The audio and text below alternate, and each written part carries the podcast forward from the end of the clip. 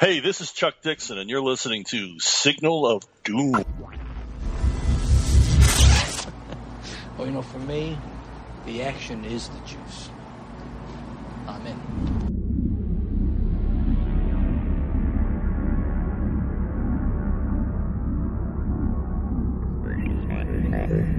Hello and welcome to Signal of Doom, episode 279. I'm Dave, and I'm here with a very tired Rich. Rich, how are you? Very tired. Yeah, you. Uh, I picture Rich right at the second in time. He's staring into the abyss, and you see the skeletons of the gods that are down there, don't you, Rich? I don't know what I see, man. I don't even know if my eyes work properly. I'm Oh. so tired. Are you just playing on instinct now and memory? Is that all you got left? I assume so. Yeah, man. Yeah. Sometimes I play on instinct only. You know, I you know, but uh, that feeling. We were discussing it before the show. Uh, Rich is having a, there's a system change at his work, which is causing him no end of grief. That feeling of burnout is such a real thing in corporate culture and, and in workplace culture.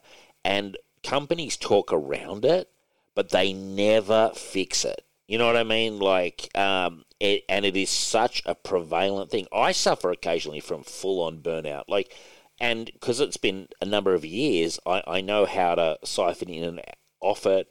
And working from home has helped a lot, actually, because it takes out the travel.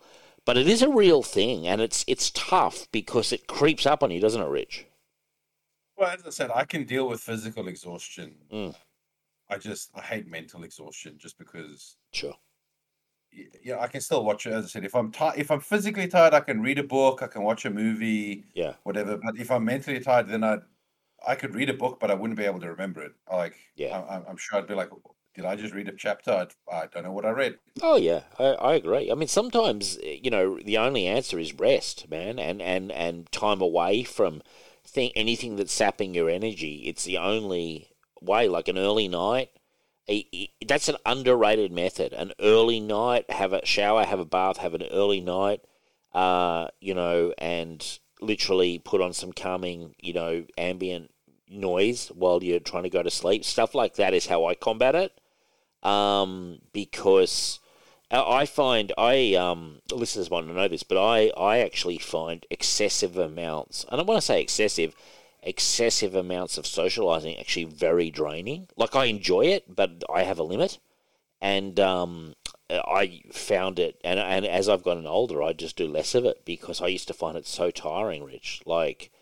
um, some people, you know, who are very extroverted people can just. Uh, we're not talking about work here, but we, you know, socialize. But as I've gotten older, I've really tapered it down, uh, and I find I enjoy my life a lot more because you know your energy levels when you're younger, are, I think, are higher than when as you get older, like into your Yeah, your but that's the benefit of social life. You can choose to participate when it comes Yeah. to work. You don't Yeah. have a choice. No, no, that, no, no. I agree. I agree, and but that's why I think as I've gotten older, the the challenge has has turned into workplace burnout and how to not only avoid it because I don't think you can fully avoid it, but how to minimize it and how to recover from it. They're really the the goals, and that's different for every workplace. Like you know, every different set. That you're on the floor, man, so you've got a physical thing as well. Like I could not do your job because I could not stand up that long. You know. Oh, that's yeah, that's the least of my problems with work. Yeah, that would be my. I, I, had- I had a um, you know, something I recommend. I, I had my massage today. Uh, very calming, releases tension, uh, gets the knots out of your muscles. It is mentally calming as well as physically. Um, stuff like that is is something I would probably recommend. Rich and and like I said, an early No. night. Uh, I'm the I'm the opposite. People touching me, I can't relax if someone's touching me. But a masseuse, dude.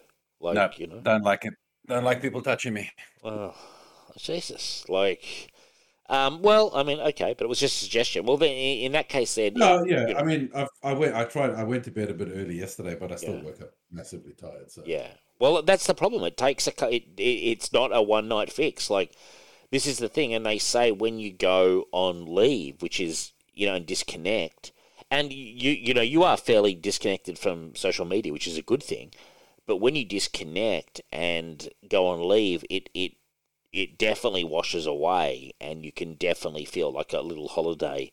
The problem is, you know, as soon as you come back, the if the same conditions are there, the same events will take place again, basically. Like, um, so yeah, it's tough, man. I feel for you, dude. Like, uh, yeah, it's a tough one, and uh, maybe put out there if someone if someone's got a high paying gig for Rich to go to, where he doesn't have to be on his feet all day and deal with changing systems. You know, what are you looking at, Rich? Two hundred k, roughly, something along those lines. Two hundred k US. Oh, I don't know. I'll get, I'll get, I'll get back to you when I can actually think. I'll take five percent commission, obviously, you know, for setting up the deal on the Signal of Doom. Um, yeah, but like now, I do have um, some huge news. Uh, firstly, um, was chatting. We, we spoke to Val Semeiks. Uh. That's how I say it, isn't it, Rich? Val Simic. He told us. Mix, yeah. Yeah, he. We spoke to him earlier this week. Um, next or next show. Um, so next week, I'm actually going to be away at a work offsite for four days, and we aren't. We're going to take a break from the show just for next week. Don't worry, kids. Rich and I aren't going anywhere. We're going to roll past 300. We're going to hit 400, 500, but we are taking a week off because I'm going to be at the Hunter Valley, man, in a chalet, um, enjoying life, sipping some wine, probably eating some cheese, and probably eating a bit more than that. And socializing. Yeah, yeah, yeah. But it'll be, you know, I, I kind of like this kind of things. Like, uh, it's a corporate getaway. So next week, um, there won't be a show, but I will put up, uh, like mid next week, I'll put up the Val Semeiks interview, which was a lot of fun. It was a hell of a lot of fun talking to him, wasn't it, man? Mm. Very. Yeah, it's, it was. It's well, I mean, we've gotten so many writers' perspective. It was Sure. it's quite nice to chat to Hundred percent, the other the other half of it, the person who then takes those words and um, and turns them and into makes them come alive. And it was, and I mean that reflects my own bias as a writer myself. But um, that we've had so many writers, and I just find it easy to connect with them. But I had such a pleasure talking to him. Like it was such a good-natured guy, humorous. Like you know, we were laughing, man. Like there was, you know, he was laughing at my rather poor jokes and pitches. Um, you know, I was talking about maybe getting a commission done. I was trying to. Did you notice I was trying to kind of like angle for a kind of sweetheart deal as well? You'll probably have to have him on the show a few more times before that's gonna. Yeah, well, uh, you know, just also Dave can get his Lobo versus Hitman at the OK Corral commission. Um, it was a lot of fun. Uh, so yeah, that that'll come out next week uh, in the place of uh, a normal show. And then, and this show we are doing GI Joe, the IDW collection, Volume Two which covers a big chunk of the starting of Chuck Dixon's run, along with the start of the Cobra storyline by Mike Costa. Um, that's ba- the, basically what makes up that volume two of the GI Joe collection. Now, I do have some big news. I was chatting to Chuck Dixon just today. Um, firstly, he's going to come on the show again, Rich, in September. We're just lining up an exact date. We're going to talk some GI Joe, Yo Joe, and I should say Yo Joe to all the Joes out there. We're talking some GI Joe. We're going to talk some Conan and I've got a big announcement. Chuck is at Arktoons, so Arktoons, Arkhaven Comics. Arktoons is the online for free stuff you can read there. Um, various people put stuff up, but Chuck's like their you know biggest like name uh, contributor and kind of the rock rock of the the batting lineup. He is so it's a serialized. He's he's turning. They're serializing some of his books okay? And so Sidewinders, a book that he did um, with uh, John Morgan Neal, his mate, um, they co-wrote a, a western called Sidewinders a few years ago. Well, they're serializing that, and I think adding illustrations into that in on Arktoons. But also, and I'm so happy to announce this, Chuck has written a Conan novel, uh, the Cimmerian it's called, because Conan, as we know, is now public domain property, Rich. So anyone can write a a, a Conan novel now. Um, if they, yeah, because it's it's public domain everywhere, but in the US, um, I believe. But if Yeah, you, if yeah. you, Well, but yeah. That's what I was going to say. He that's why he can't call it Conan. I think. he calls it the Cimmerian, I Yeah. believe. because that was the same in in France Yes, with the French comics. I think that they've called it. It's not called Conan. it's called the either. Cimmerian. Yeah, it's Yeah, called the yeah. Cimmerian. Yeah, the Ablaze comic. So You can write it, but you just can't call it Conan in American. Yes. So in, in essence, Chuck has written uh, a Conan novel. He's serializing on an Arktoon, so I assume chapter by chapter. It, it's lit- this. This is literally like in the last forty eight hours. So I, I I I messaged him and said, "My spies report this to me, Chuck. Is it correct?" And he he said, "Yeah, it is." it's really been popular. Um, there's also illustrations, Rich.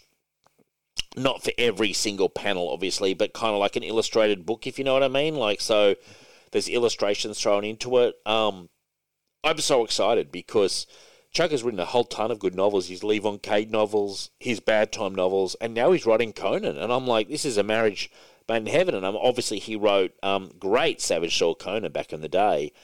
Um, so yeah, I'm excited, and uh, that was fresh news. L- literally only dropped a couple of hours before showtime, and so we will have Chuck on uh, probably around mid September. I will announce the official date when we we're just sorting out the exact date. Um, but we're also going to go heavily into his GI Joe, Rich, because you know me, I'm deep in Joe at the moment, aren't I? You're very deep in Joe. Yo, Joe! I love saying it, man. Like I just can't get enough of it. Um, now for me, I watched uh, Day Shift, the Jamie Foxx uh, vampire hunter thing. Remember we discussed this on the show, Rich? Yeah. It was good, man. Very strong, very funny. Um, uh, good performance by Jamie Foxx. Like basically, he looks like he's running kind of like I think it's a pool cleaning service, but in reality, he's a full time vampire hunter and he's kind of out of the union for breaking too many regulations. And then uh, Snoop Doggy Dogg's in there as well as as his pal. Um, it's a hell of a lot of fun. I really enjoyed it. It's it's on Netflix. Um, I'd give it an eight out of ten. Michelle and I really enjoyed it, and it's set up for a franchise. Like you, you know, you can feel at the end of it, it leaves it open. What is what isn't set up for a franchise? Sure, I'll tell you another franchise out there, Des Moines. Grab the Des Moines novels, kids. That's a franchise. Um, yeah, well, I mean, why not? If you've got a successful movie uh, on Netflix, why wouldn't you want to spin it off into more? Why stop no, at no. one? I don't mind franchises. I I hate that they write for the franchise Sure. instead of just making a good movie first. Well, this is a good movie. There you go. It's a good movie. Does No, it? Are you happy now? talking about in generality. Well, I don't know if it's a good movie, Dave. It could be a shit movie. Well, I've seen it. I enjoyed it. Um, okay. Yeah, no, it was good, man. Like, uh, it was funny. Uh, had had good performances. Like, it was it was fun. It was a real good Friday night film. I I mean, it wasn't like you know Citizen Kane, but I, I enjoyed it, and Jamie Foxx was good. Um, yeah, I look, I, I gave it eight out of ten, which is probably being slightly generous, but you know, you know, if I was going to mark it down at all, it'd be to a seven point five. But I'll give it an eight because it's it's it's a fun romp. Um, you'll be happy to know, Rich, the vampires are monstrous. Does that make you feel any happier? 'Cause you do like your monstrous vampires. If I was going to watch a vampire show, yes, or movie, yes. Yeah, well, there you go. The vampires are very monstrous and kind of without any redeeming qualities. Does that make you happy, Rich? No. It should. You're always going on about how you like your vampires to be monstrous and not kind of the pretty boy vampires and stuff. like Doesn't mean that I'll enjoy the movie. Okay, well, you've got to watch it to find out. You know who's in it? Uh, playing his straight laced uh, sort of assistant, kind of underling, um, Dave Franco, James Franco's brother. I was like, is that Dave Franco? Uh, you know, because Gotti always seems to play the same role and like kind of nerdy guy. And um, yeah, and it, it was him. And, and he's in it and he's okay. I mean, if I was going to say the weakest part of the film, it's probably him, but he's okay. But um, Jamie Foxx is very good, and it's got a good storyline. It's got a bit of heart and a bit of comedy, and you know a bit of action. It's, it's got all the right ingredients. I think. I mean, I've seen far worse movies, so eight out of ten. Now, continuing on my thing of stuff that I enjoyed, I Michelle and I watched Tales of the Walking Dead. Um, now we all thought this was going to be them squeezing the last drops out of the franchise. Surprisingly good. It's an anthology style show. Um, it's from different points and different characters in the Walking Dead universe, like new characters. That so it's not a connected story. So it's not a continuing. You know, you follow character A the first week, and then the second episode is character A again. You know how the normal Walking Dead stuff is. It's anthology, so it's scattergun. It's different bits and pieces from all over the Walking Dead world, and um, surprisingly good and refreshing too. Like it was actually refreshing um, to watch. Now, funnily though, one of the episodes was it was just bizarre. Like it was like you know Parker Posey, the actress, Rich. She's in it, and it's like a Groundhog Day episode of Walking Dead. So it, it's just when the outbreak happens, and she's she's like a bitchy kind of like boss at this at this um company and insurance company, and basically she, the receptionist who just they just don't get on, they hate each other. Um, they keep crossing paths and and dying, and then coming back to the office with the memory of their death. So yeah, it's it's it's played. It's really kind of like wow, they've never done anything like that in Walking Dead. They've never done sort of like a sort of like um almost a sci-fi angle, you know, uh, Groundhog Day angle. Uh, it was it was an interesting departure from normal Walking Dead stuff. Like that was the conceit of the episode. Like everything they tried, they would die, and they'd come back to the office. And yeah, it was it was interesting. And no one else in the office remembered anything, um, but just them. They were aware of it, uh, you know, and so they knew exactly what was going to happen. Yada yada So, yada. so Walking Dead has become farcical. What do you mean by that? Just because they're now running out of ideas? The fact that, yeah, the fact they're doing a fucking let's do Groundhog. I got no more ideas. Groundhog Day, like that's popular, right? Let's just do that. Well, it was entertaining enough, Rich. I mean, calm down Not over that it's not entertaining, but I'm just saying it's clearly it's it's clearly going off the rails if they if if, if a show like Walking Dead is literally doing Groundhog Day. I'm like, it's I'm sorry, it's it's in the shambles then. it's it's not walking down the road anymore. The corpse is now shambling down the road. Actually, I think it's I think it's rolling down the hill. Yeah, or it's doing that thing in Walking Dead they always do where the the torso has been removed, so it's just the arms dragging along like at a hmm. really slow pace. Yeah, they, look, you yes, I agree with you there. The show is definitely like the whole franchise. It's very stagnant, and but this show with its new approach is injecting a bit of life into what has been a very quote unquote dead kind of feeling franchise. Like Fear the Walking Dead gave probably its weakest season since season two. So the the last season of Walking Dead, which is split into three parts, which is annoying, ha- has been strong. Like it actually has been a strong final season, and it's just leading up to the the final third. But Fear the Walking Dead, the season that just finished, was very poor, very poor. Like it was, it it, it was actually almost, it was a real grind to get through. This feels fresher, you know. Um, and I don't know, I'm open to it. Like, why not, man? I mean, you see, that's why I kind I really enjoy I, I really enjoyed the strain because Mm. that was only four seasons, and they basically said that's all we meant for it to be. Like we wrote it with a a beginning, a middle, and an end, and it was only ever going to go for three to four seasons. yeah, Um, True.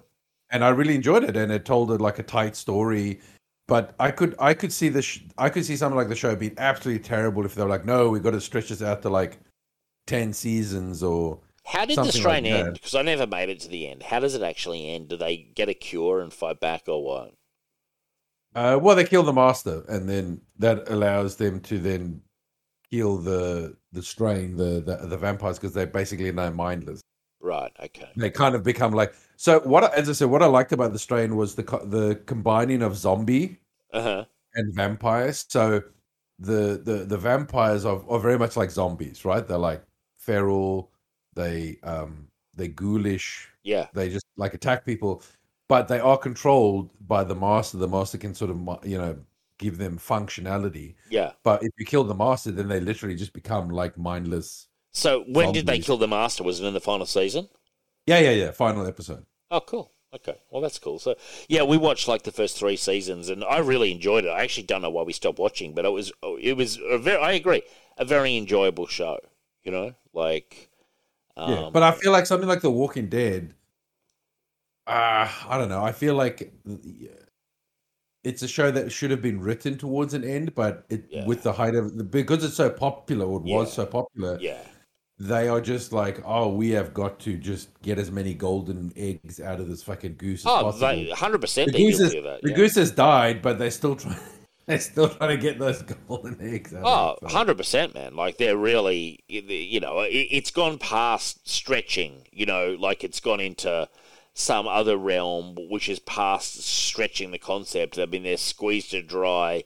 Now they've got the husks and they're trying to turn that into, like, it's. Let's, let's be honest. you can take that Groundhog Day scenario and put it in anything. Yes, that- yes, kind of yes, the- yes. So, yeah, I, I don't deny that that episode could be fun and could be interesting, but it's just not Walking Dead. Like it takes Walking Dead into a completely different realm.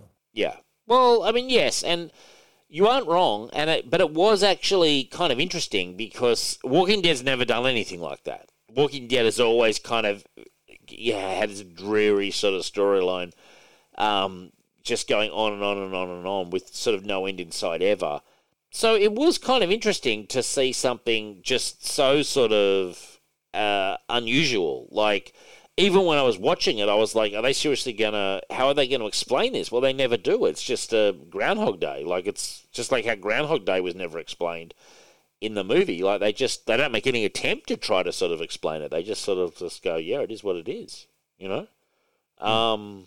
Yeah. It was look interesting, interesting. And the other one was more of a typical. It was it was like a it was taking um the prepping, you know, preppers. So it was it was someone it was a guy who was a prepper, and so when the actual thing happened, he was actually really well prepared. But he had his dog with him, but then the dog gets bitten by zombies and dies, and then he kind of gets lonely and he follows this chick who is a fellow prepper, and he goes to find her, and then he finds her, and she's like a full on serial killer, yada yada yada. It was actually a, a decent, again, a pretty decent episode. Like, um, quite enjoyable, but that was more typical Walking Dead sort of stuff. You know what I mean? It's like it's almost like they said, "We're running out of ideas for this Walking Dead. What if we just did like a Twilight Zone show?" Yeah. Well, I, I definitely think that I think that I think the brief is you can we can do slightly different genres and we can also do a little bit of world building, but we also don't have to have them connect. So we can just do like in Twilight Zone, like the the episodes. You know, there is no connection point other than they happen in the Twilight Zone. Um, yeah, look uh, for Walking Dead fans, I, I think you'll probably enjoy it because it's it, for the two episodes I've seen that have come out so far, they are quite fresh feeling. Whereas Fear the Walking Dead really felt very stale this last season. I wonder, uh, but I do wonder if they would have been better served just calling it Tales of the Dead and to say that it's tangentially tied. It's called Tales of the Walking Dead. It's called Tales of the Walking Dead. I Dead. didn't say Tales of the Walking Dead. I said Tales of the Dead Well, what difference is there? because then it doesn't. It's not specifically tied to Walking Dead. You can say they can say, look, it's tangentially tied to Walking Dead, but it has kind of its own name with not Walking Dead in it. But they want to get people. Walking Dead is the name of the thing, man. Like that's the name of the franchise. Like that's the big sell.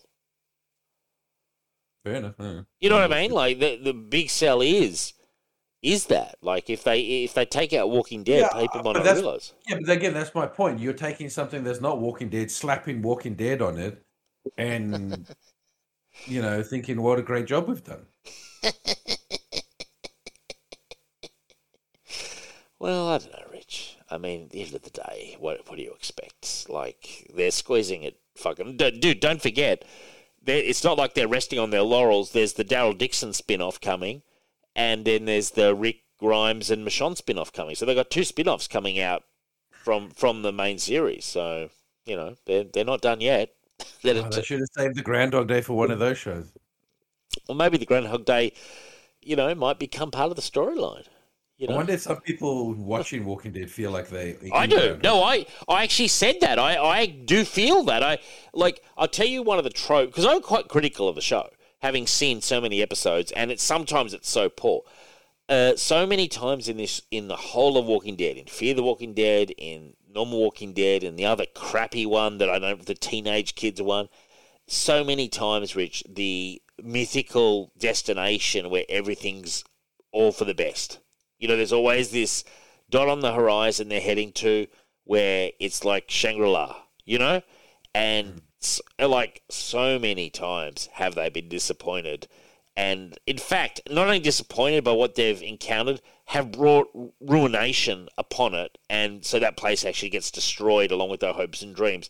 Then they find another spot on the map and another mysterious name of sanctuary, a padre, or whatever. And that's the, like these, they're like the most gullible wanderers ever. They, oh wow, really? Over there, it's like heaven? Yeah, let's all go. And it's like, oh, Jesus, like you didn't learn for the previous 15 times? Like, it's just, well, you know. to be fair, it's a, it's a rinse and repeat It is. show, and and even technically the comic was rinse and repeat. Yeah, yeah, yeah. I know, but I know a lot of people um, who who really say the comic's a lot stronger. I, I actually really like the comic. I haven't read deeply, deeply, but I've read my fair share. I've probably read forty issues, and I mean, I, I think it's a really cool read. But I again, I could. It's funny. I can take it in limited doses, whereas with Walking Dead. I mean, they almost have Walking Dead on a se- an episode of Walking Dead on every week of the year. They're close with all these spin-offs, the way they string them together. They actually they actually take up, a, and I know that because Michelle and I watch them, and it is actually quite rare for there not to be a Walking Dead show on of some kind in the week. You know, so it's obviously successful enough for them to keep flooding the market. Like, there's there's got to be enough kind of hangers on like me who are just. I almost feel like I've got Stockholm syndrome. You know, Stockholm syndrome. I just I'm at that point now where I feel like I'm inoculated by the brand. Well, the problem is you don't. The, the thing is, is it- it's difficult to know without being there. Is that maybe the reason they're doing so much is because nothing is grabbing people, and so this is them trying to hit the next big Yeah. thing because nothing is, nothing's resonating. Maybe nothing's. But they must in. have enough viewers because otherwise they wouldn't No, have but I'm- the budget to. You know. Yeah, but I kind of feel like if some show was successful, you'd be putting all your money behind that show. You'd be like, right, this show is taking off. This is going to be the new one. Yeah. But the fact that they're bringing out so many, to me, it just screams of a little bit of like scrambling to try and get one of these shows to be popular again, to Yeah. Yeah. to like get the massive viewership and all that sort of stuff. Well, I, But- de- I definitely think I definitely think that they hit a point where they've gone, okay, we can't underwrite the cost of the whole show with the cast of thousands, but we know Daryl Dixon is like probably the most popular character after Rick, or maybe you know he's about the tie with Rick. So let's spin Daryl off into his own show. So they know that all the anyone who's stuck around this long will watch the Daryl Dixon show, and bringing Rick Grimes back, teaming up with Michonne, you know, probably the most popular character, followed by probably the third most popular character. Um, you know, they're smart enough to do that, like because they're sort of split it up, and it's the classic thing of like when you break the Beatles up, who's going to follow the solo albums? Well, I think there's enough fans to follow. I think the fan base will follow both shows because of the, the casting. I you know I, I'm not I'm not saying they'll go for ten years each, but I do think that there's a lot of potential there. You know, um, but it's going to be. I know the Walking Dead guys. Before you know it, the writing team gets pretty complacent. Rich, like they'll do an interesting episode or two, and you're like, oh well, Walking Dead's quite good again. Followed by like three or four episodes of them just absolutely treading water. You know. Mm-hmm. And like it's quite common, like they're, they're, they're like that guy on the team who's about to be dropped, then he has a decent game. You're like, oh look, he's got his game back together, and then as soon as the heat's off, you know, he goes back to being mediocre. like just good enough to hang in the team. You know what I mean? Like mm. it's pretty funny. Well, we'll have to, yeah, we'll have to wait and see. Yep. Uh, now, She Hulk. Um, neither of us have watched the first episode, but I do have some reviews. Um, positively reviewed. It's got a 67 on Metacritic. It's it's firmly in the green. Uh, I've heard back from uh, friends, some of whom hated Ms. Marvel. Generally, people are enjoying it. Like some quite critical, you know, guys out there who aren't afraid to call Marvel studio stuff shit. Um, now, here's what critics are saying. Carolyn Fram in Variety. She-Hulk is charming enough as it bounces from one hijink to the next, especially in Maslany's capable hands. I assume she's the showrunner. But between its obligations to the larger Marvel Cinematic Universe, a far more limited budget than its film peers, and attempts to infuse Jen's story with dated girl boss energy, She-Hulk represents an unsteady balancing act that needs more time than it likely has to settle into its own groove. Um, yeah, but like you know, like the the reviews are, are reasonably positive. Like so, I don't know. The, four episodes of Screen for Critics, um, and it started I think this week with new episodes coming every Thursday on Disney. Now, what do you think about Disney not releasing the shows in one block? Rich, would you prefer um, them to do that? Um, Like uh, you know, probably, look, honestly, it probably wouldn't bother me because I more than likely would find the show shit and stop after one episode, so it wouldn't really Sure. matter to me. yeah, okay. Maybe if someone was really enjoying it, yeah, they'd probably want to wish that they could watch it all in one go, but that's not how Disney keeps their subscriptions going. Yeah, well, Disney doesn't have enough original content to do that, does it? Like, it's got to string people out with the Star Wars and the Marvel stuff. Like, they're doing that straight. Like, you know, they don't have a ton of, of original content that they're generating right now. Like, I'm sure they'll get there, but um, Well, all they have really is the Marvel and the Disney stuff, Yeah. uh, the, uh, the. Marvel and uh, Star Wars stuff. Um, so yeah, they they need to keep the the idea. I would imagine is to try and have one come in after the other, and Yeah. coming out weekly, so that they you have to keep your subscription going. well, that would be good though. Like, I mean, they should do that. Like, that's you know, ideally Disney every week of the year there should be a new episode of original content of something. Like, you know, why not? I don't know. The problem is like we're not. It's not the TV market anymore. It's the streaming market. Hmm. Um, if I'm paying you money, um, and you're providing a show, I will. I want to choose how to watch the show. If I want to watch an episode a night, I should be allowed to do that. If I want to watch it all in one night, I should be allowed to do that. It's a streaming service. It's not TV. But that's why I asked you, what would you prefer? And you said you didn't care. Well, no, I say a show like that. It doesn't matter to me because I would probably stop after one episode anyway, whether it was all. On- right, I meant more generally though, like just. But in general, I like Amazon. Like when Reacher dropped. Oh, could dude, I like. I'll, I, I'm, I'm not. There's no doubt in my opinion. I love it when when all the episodes are there. By the way, Rich, you'll be happy to know this. Michelle and I watched the first episode of Terminal List. Um, Yes, great. loved it, Rich, and uh, we're going to watch more of it. We we've had really busy weeks ourselves, so we watched one episode. I said this comes highly recommended by Rich. We really enjoyed it, and Chris Pratt, who I've said I'm getting a bit tired of, loved his performance here. And, and- you, you know, you know what? It, was I was watching him, and I was like, oh, he's not doing the goofy stuff at all. I'm just enjoying the performance in the show, and I was firmly hooked into it. And I've got to say, Rich, I think one of the strongest shows that I've seen in the last two years on TV. You know, from what I've Yeah, well, again, uh, Chris Pratt isn't playing that um, yeah, the lovable goofy, rogue. yeah, kind of character. This is he's playing a proper military guy. special forces basically guy. You know, Michelle um, loves it. She loves the no- SEAL team stuff and all that, and she was yeah. just like, "Wow, There's no, like there's no quips. There's no jokes. There's no you know. Yeah, there's no story. Marvel humor in it. No, it was good, man, and we're going to keep watching it. So that will be something that um will continue on. And by the way, I should mention that um we did recently. You and I did the GI Joe movie for the patrons, and just this weekend, uh, or yeah, just this weekend, um, or this week actually, Dion and I finally did our Boondock Saints episode, and I put that onto the Patreon. So Brian Beggy out there, who'd waited for like almost two years, finally got his request in. Our apologies for that. Firmly, I blame Dion. Um, I made Dion apologise um, to the nation, and um, and rightly so. He should, and you know, I wouldn't say he gave a sincere apology, but it was the best you're ever going to get. Um, he tried to deflect the blame on me. He said it's two way street. I said, how is it in any way my fault? And then we enjoyed it so much, and he started claiming credit for it. Like I said, it's not your pick. It's Brian Biggie's pick. why, why are you claiming credit for Brian's pick? you're the you're the man who was the delay. But anyway, so you know, Dion, you're talking about though. yeah, yeah, exactly. It was Dion. So it was a mixture of lies and mistruths coming from his lips as usual.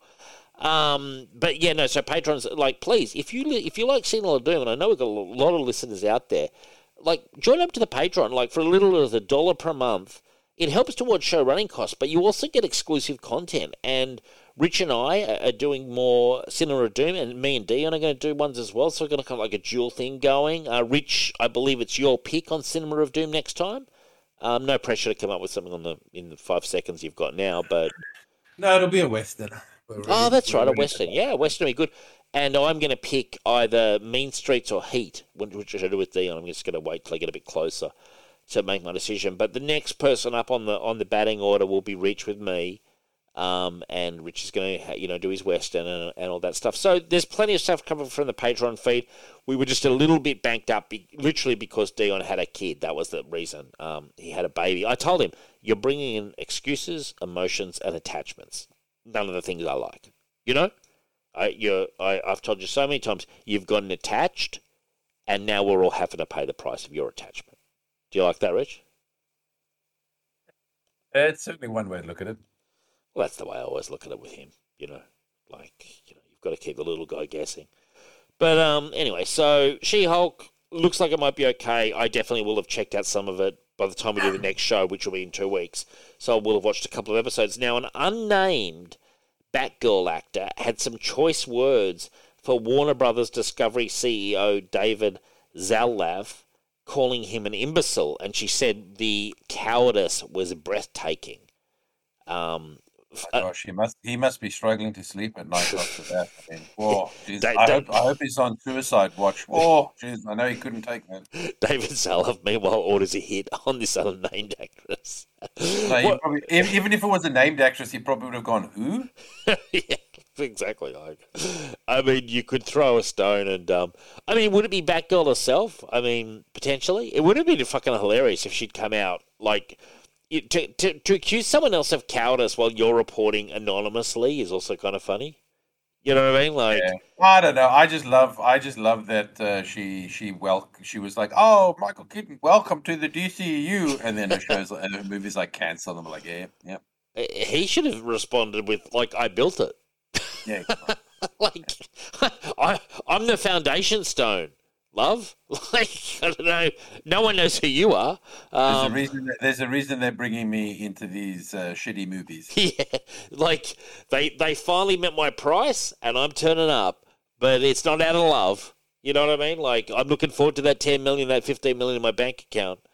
Um, yeah, but this is also why actors are not uh, business people.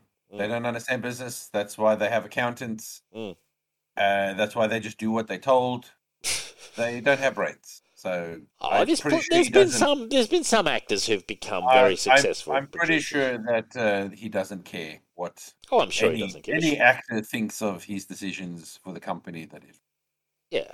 Yeah, no, and I'm still not convinced it was the right move. Like I, I think a better, P, uh, you know, a better PR move to me would have been to release it to streaming. But look, he made a decision. He bit the bullet, and some of the other stuff he's talking about, I don't mind. Like if he actually, if it's not just empty talk, and this guy actually does have a plan to restructure. Mm. I mean, God, that's what they fucking have needed for Well- like the last decade. the thing is, uh, personally, from what I'm hearing, I just think I think it's the right decision because there's there's more negatives and positives. Mm. So the movie's not finished, so it needs more money, Yeah, right? Then let's say you are going to go to cinemas. That's now advertising. You're going to start getting money for, and and paying for that. right. um, and it could and might not make any money back. Yes, you could put it on streaming, but then again, you still have to finish spending the money to finish the movie with the special effects and all that sort of crap and all that. Yeah. And then there's also that if it is such a bad movie, that again you're further damaging the already bad reputation that. But that's any movie though. have. Like you know, any No, no, no, movie but- takes money. No, no, but what I'm saying is that there isn't as many upsides as there are downsides to this movie coming out. I don't know. They've already spent a fair chunk of change, like w- whatever they do. So if they spend another ten million on it, let's say they spend another ten or twenty million on it, like you know, let's, let's just say hypothetically, Mhm. it, it gets put out there. It's going to bring in some money. Like it will bring in some money. Then you put it on streaming. No, that's not guaranteed that it'll bring in any money. It could lose money. No, no, no. It'll bring in what I'm no what I'm what I'm trying to say is it will bring in revenue. Okay, it the, the film may not break even. I totally agree, but it will bring in revenue. Whereas you cut your ties completely, it doesn't bring in any revenue. It's just a loss that sits on the accounts. Yeah, correct. And obviously, they've decided that they're willing to eat that loss, then spend more money, It's true. and also damage the brand even further than what it already is, because Sure. the brand's not exactly doing well. Yeah, uh, yeah, and you know what, Rich? I, I, I agree with you. Like I, I look, I don't care. I, I, I know my one of my good, good, good friend Stella is a huge Batgirl fan. So for her, I care. Me per, like me personally, uh, I'm ambivalent about Batgirl. You know, the Because Batgirl Think about it this way. I mean, they've had, they took a step in the right direction with, uh, uh, with people, with audience, with the Batman. Sure, right? of course, yeah. Not my cup of tea, but people liked it. It resonated with people. It was a hit? It was a hit. it hit? was a success. Yeah. You now maybe the bat the bat they look at the Batgirl movie and they go, "This is a step backwards." Sure, yeah. Like this is this is going to undo Yeah. the the step forward we've taken with the Batman. We can't keep doing this. We can't keep taking one step forward, one step back, one Yep. step forward. Yep. We yep. need to build momentum, and this movie will kill momentum. This movie will take us a step back. I don't know. I haven't seen the movie, but I'm just saying. No, good From point. what I'm hearing, I just feel like there's more. Yeah, good point. You're gambling more than just throwing away the money and saying "fuck it," cut it off, write it off. And it is the Bat brand, and they are very Yeah, protective yeah, of get- the Bat brand. the tax people looking at it, see if we can get some of it as written off or whatever. But they've obviously decided that it's not worth sinking a little bit more money in and hurting the brand even further. I would assume that's the only thing that, that you were that adamant about not putting it out at all. Yeah, no, and you're right. And would you think as well? I was just thinking of this as you were talking. The fact that it is Batman related, like it has a bat in it, like Warner's are very protective of that brand. That brand has been a cash cow for them in good times and bad. Um, you, you do you know what I mean? Like, is, if they're like, you know what, we don't really want Batman associated with a stinker. You know, when, as you said, they've just come out of Batman. It had generally positive reviews. It made a lot of money. You know, the momentum in that for that segment is actually quite strong. Um, mm. As you're saying, like, why would we want to put out kind of a TV movie that might really? It could turn into like a Catwoman situation. You remember Catwoman with Halle Berry? How, what a disaster that was. Mm. And I mean, and and don't forget that uh, they. I- It sounds like they keep sort of like, I mean, and ahhing about even putting out the bloody Flash movie, and they're now doing reshoots on that. Well, that. we've got some news on that. Yeah, we've got some news on that. you know, that's, that's a so good I'm point. just saying, like they, they might just go fuck it. Like we don't know what we're doing with the Flash movie. Like we, Well, I've got some news on that. We can jump to the news on that. So, breaking news on the Flash. There's a couple of bits of news. Firstly, uh, Ben Affleck will be filming additional scenes for the Flash. It is said that a majority of the third act of the film is being reshot, which makes you think that they're, you know, positioning it to transition. Um, what's his name, Ezra Miller, out of it. Also, Ezra Miller put out uh, a- statement uh, apologizing for his behavior, and he's entered treatment for various mental issues. I think he- said. did he apologize for behavior? I, I thought he quoted as I, I apologize that I alarmed everyone. Like Oh, that's not what- the same whatever, thing as Well, whatever. that's I not the mean, same thing as saying you're sorry. no, yeah, well, yeah, I agree. But what, whatever. He put out a puff piece, fucking promotional thing on his way to the fucking nut house. Um, you know, and and detox off the million drugs he's on, and God knows what he's got going on. Like, and apparently, uh, sources have said there were three ways that Warner's were looking to do treat the Flash. One, and, and Ezra Miller in particular. One was yes, as you say, not release the film, you know, but that was considered like the nuclear strategy. One was uh, cut out as much of Ezra Miller as possible, and so build the movie, I guess, around Batman and whoever else. And also, the third thing was get Ezra Miller coming out, going into treatment, doing the whole PR cycle, um, and really restricting his promotional duties on the film to almost nothing. So they do the movie, um, they build it around the other characters a lot, you know, but his promotional appearances, none, nothing. And he puts out like this puff piece and he goes into treatment and he kind of slips out of the radar. And they still get the movie out there. Um, and, you know, they see what money it takes in. And hopefully they're hoping with Affleck and Keaton and God knows who else is in it, uh, promote all those people really heavily and give it the hard press coverage, which I think is the smart thing to do. I think I think they've spent so much money on this movie that you may as well beat it into shape, get a product out there, and um, and then see how it goes, and, and just disassociate from the star, who's obviously a clown, um, and just see what it can take in. You know, because the hunger for for Affleck and Keaton is still pretty high, and the fact Keaton's not in Batgirl, you know, not it's not showing. Well, the anticipation remains. You know. Yeah, yeah. Well, yeah, that's what I say. Like, I just don't know. If, I don't. That they. I don't even know. They're just like Jesus Christ. This is just like Oh, it's a we're disaster. carrying. A, we're carrying a nuclear bomb. It's a disaster. It just, like it it's, just it's feels like it's going to go off at any minute. the the hilarious thing is, prior to Ezra Miller going off the reservation in public, like he was probably like this all along, but prior to that, it was still a disaster. Do you, you know what I mean? Like this movie has been. Like, Oh, yeah, you yeah, know, yeah. like this movie. We've been reporting on this film for as long as we've been doing the show. I I swear to God, me and Stu were talking about this film four, five years ago. Like it's it, it, it it's it's endless. It's gone through so many rewrites, so many times it's been half on, half off. And then you throw in as the capper Ezra Miller just going way off the reservation and becoming incredibly toxic, and you're like, oh my god, is there a curse placed on this movie? it's like the yeah, the curse thing- is Ezra Miller. yeah, yeah. It's just it's it's nutty. It's just this movie. They're probably wishing that they'd done a shitty Flash movie five years ago and just put it out, and it made like two hundred million and went away, and that was the end of the Flash movie. Because I will say this: Ezra Miller as the Flash, as when we've seen him, has sucked. You know, like, They're probably thinking, why did we not just bury the fucking Snyderverse when we had the chance? Yeah, I know. Yeah, exactly. Um, we, we, we gave a bit of extra life to this bullshit. Um, now, uh, HBO Max is removing 36 titles from streaming, seemingly to save on residual payouts. I went to the list. Uh, I not a single thing did I recognize. It was, you know, it was an alarmist article. I went to it. I read it. It was actually, in fairness, it seemed like a, a fair chunk of kids programming, but like third tier, second tier, third tier kids programming. Not a single thing did I recognise. There was one shitty looking Aquaman cartoon, which looked like it was going for five and under, that was cancelled. So, I mean, I watch a fair bit of HBO Max, and, and I was like, please don't cancel anything I watch on HBO Max because I actually genuinely enjoy it. But there is concerns. Um, Dion was writing it off, but they've said themselves they're going to continue investing in it. Like, so, I mean, not that I believe what corporates say, but I hope they don't kill the Golden Goose, you know, which is their HBO channel, which has been such a, has produced so much quality content, you know, over the last like 20, 30 years.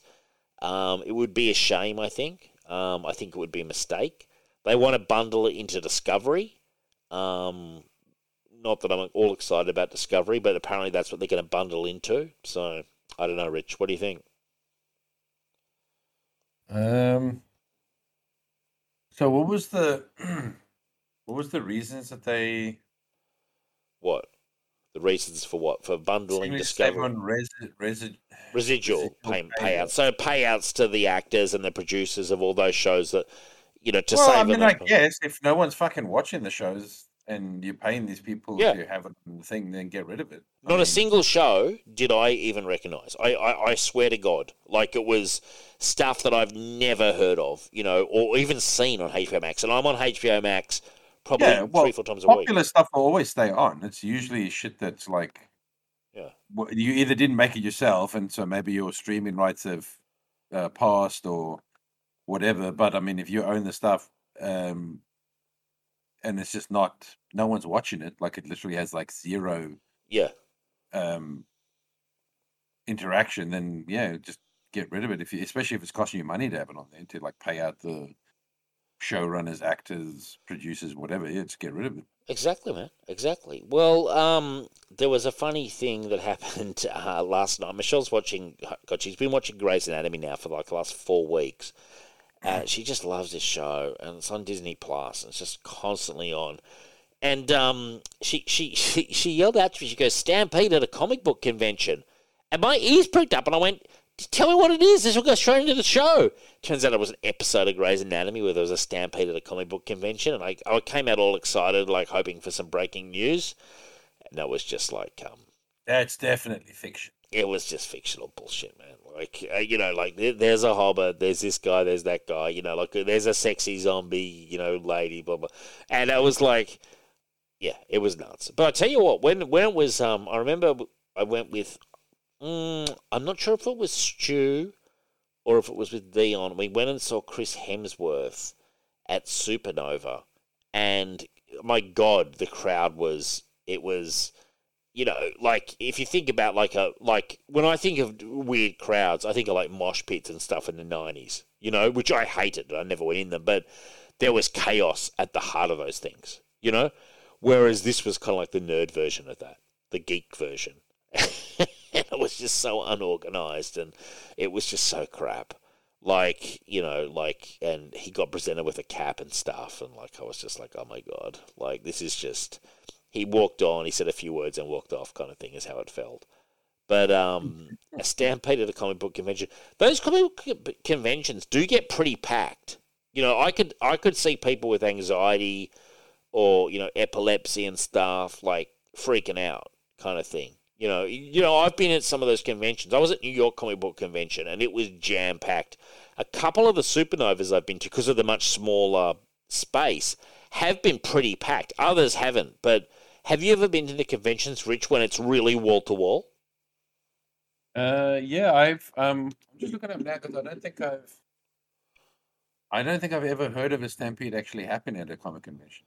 No, but I've been in situations where I, I, I've seen people kind of like almost getting a bit not squashed, but really jam packed. You know, like I, I, I went to New York once and the comic book convention there, and it was it was wall to wall, man. Like you know, Yeah, but again, I've never seen anyone get killed, stampeded, uh, injured, whatever. Um, I wonder if anyone ever has at a, at a comic book convention.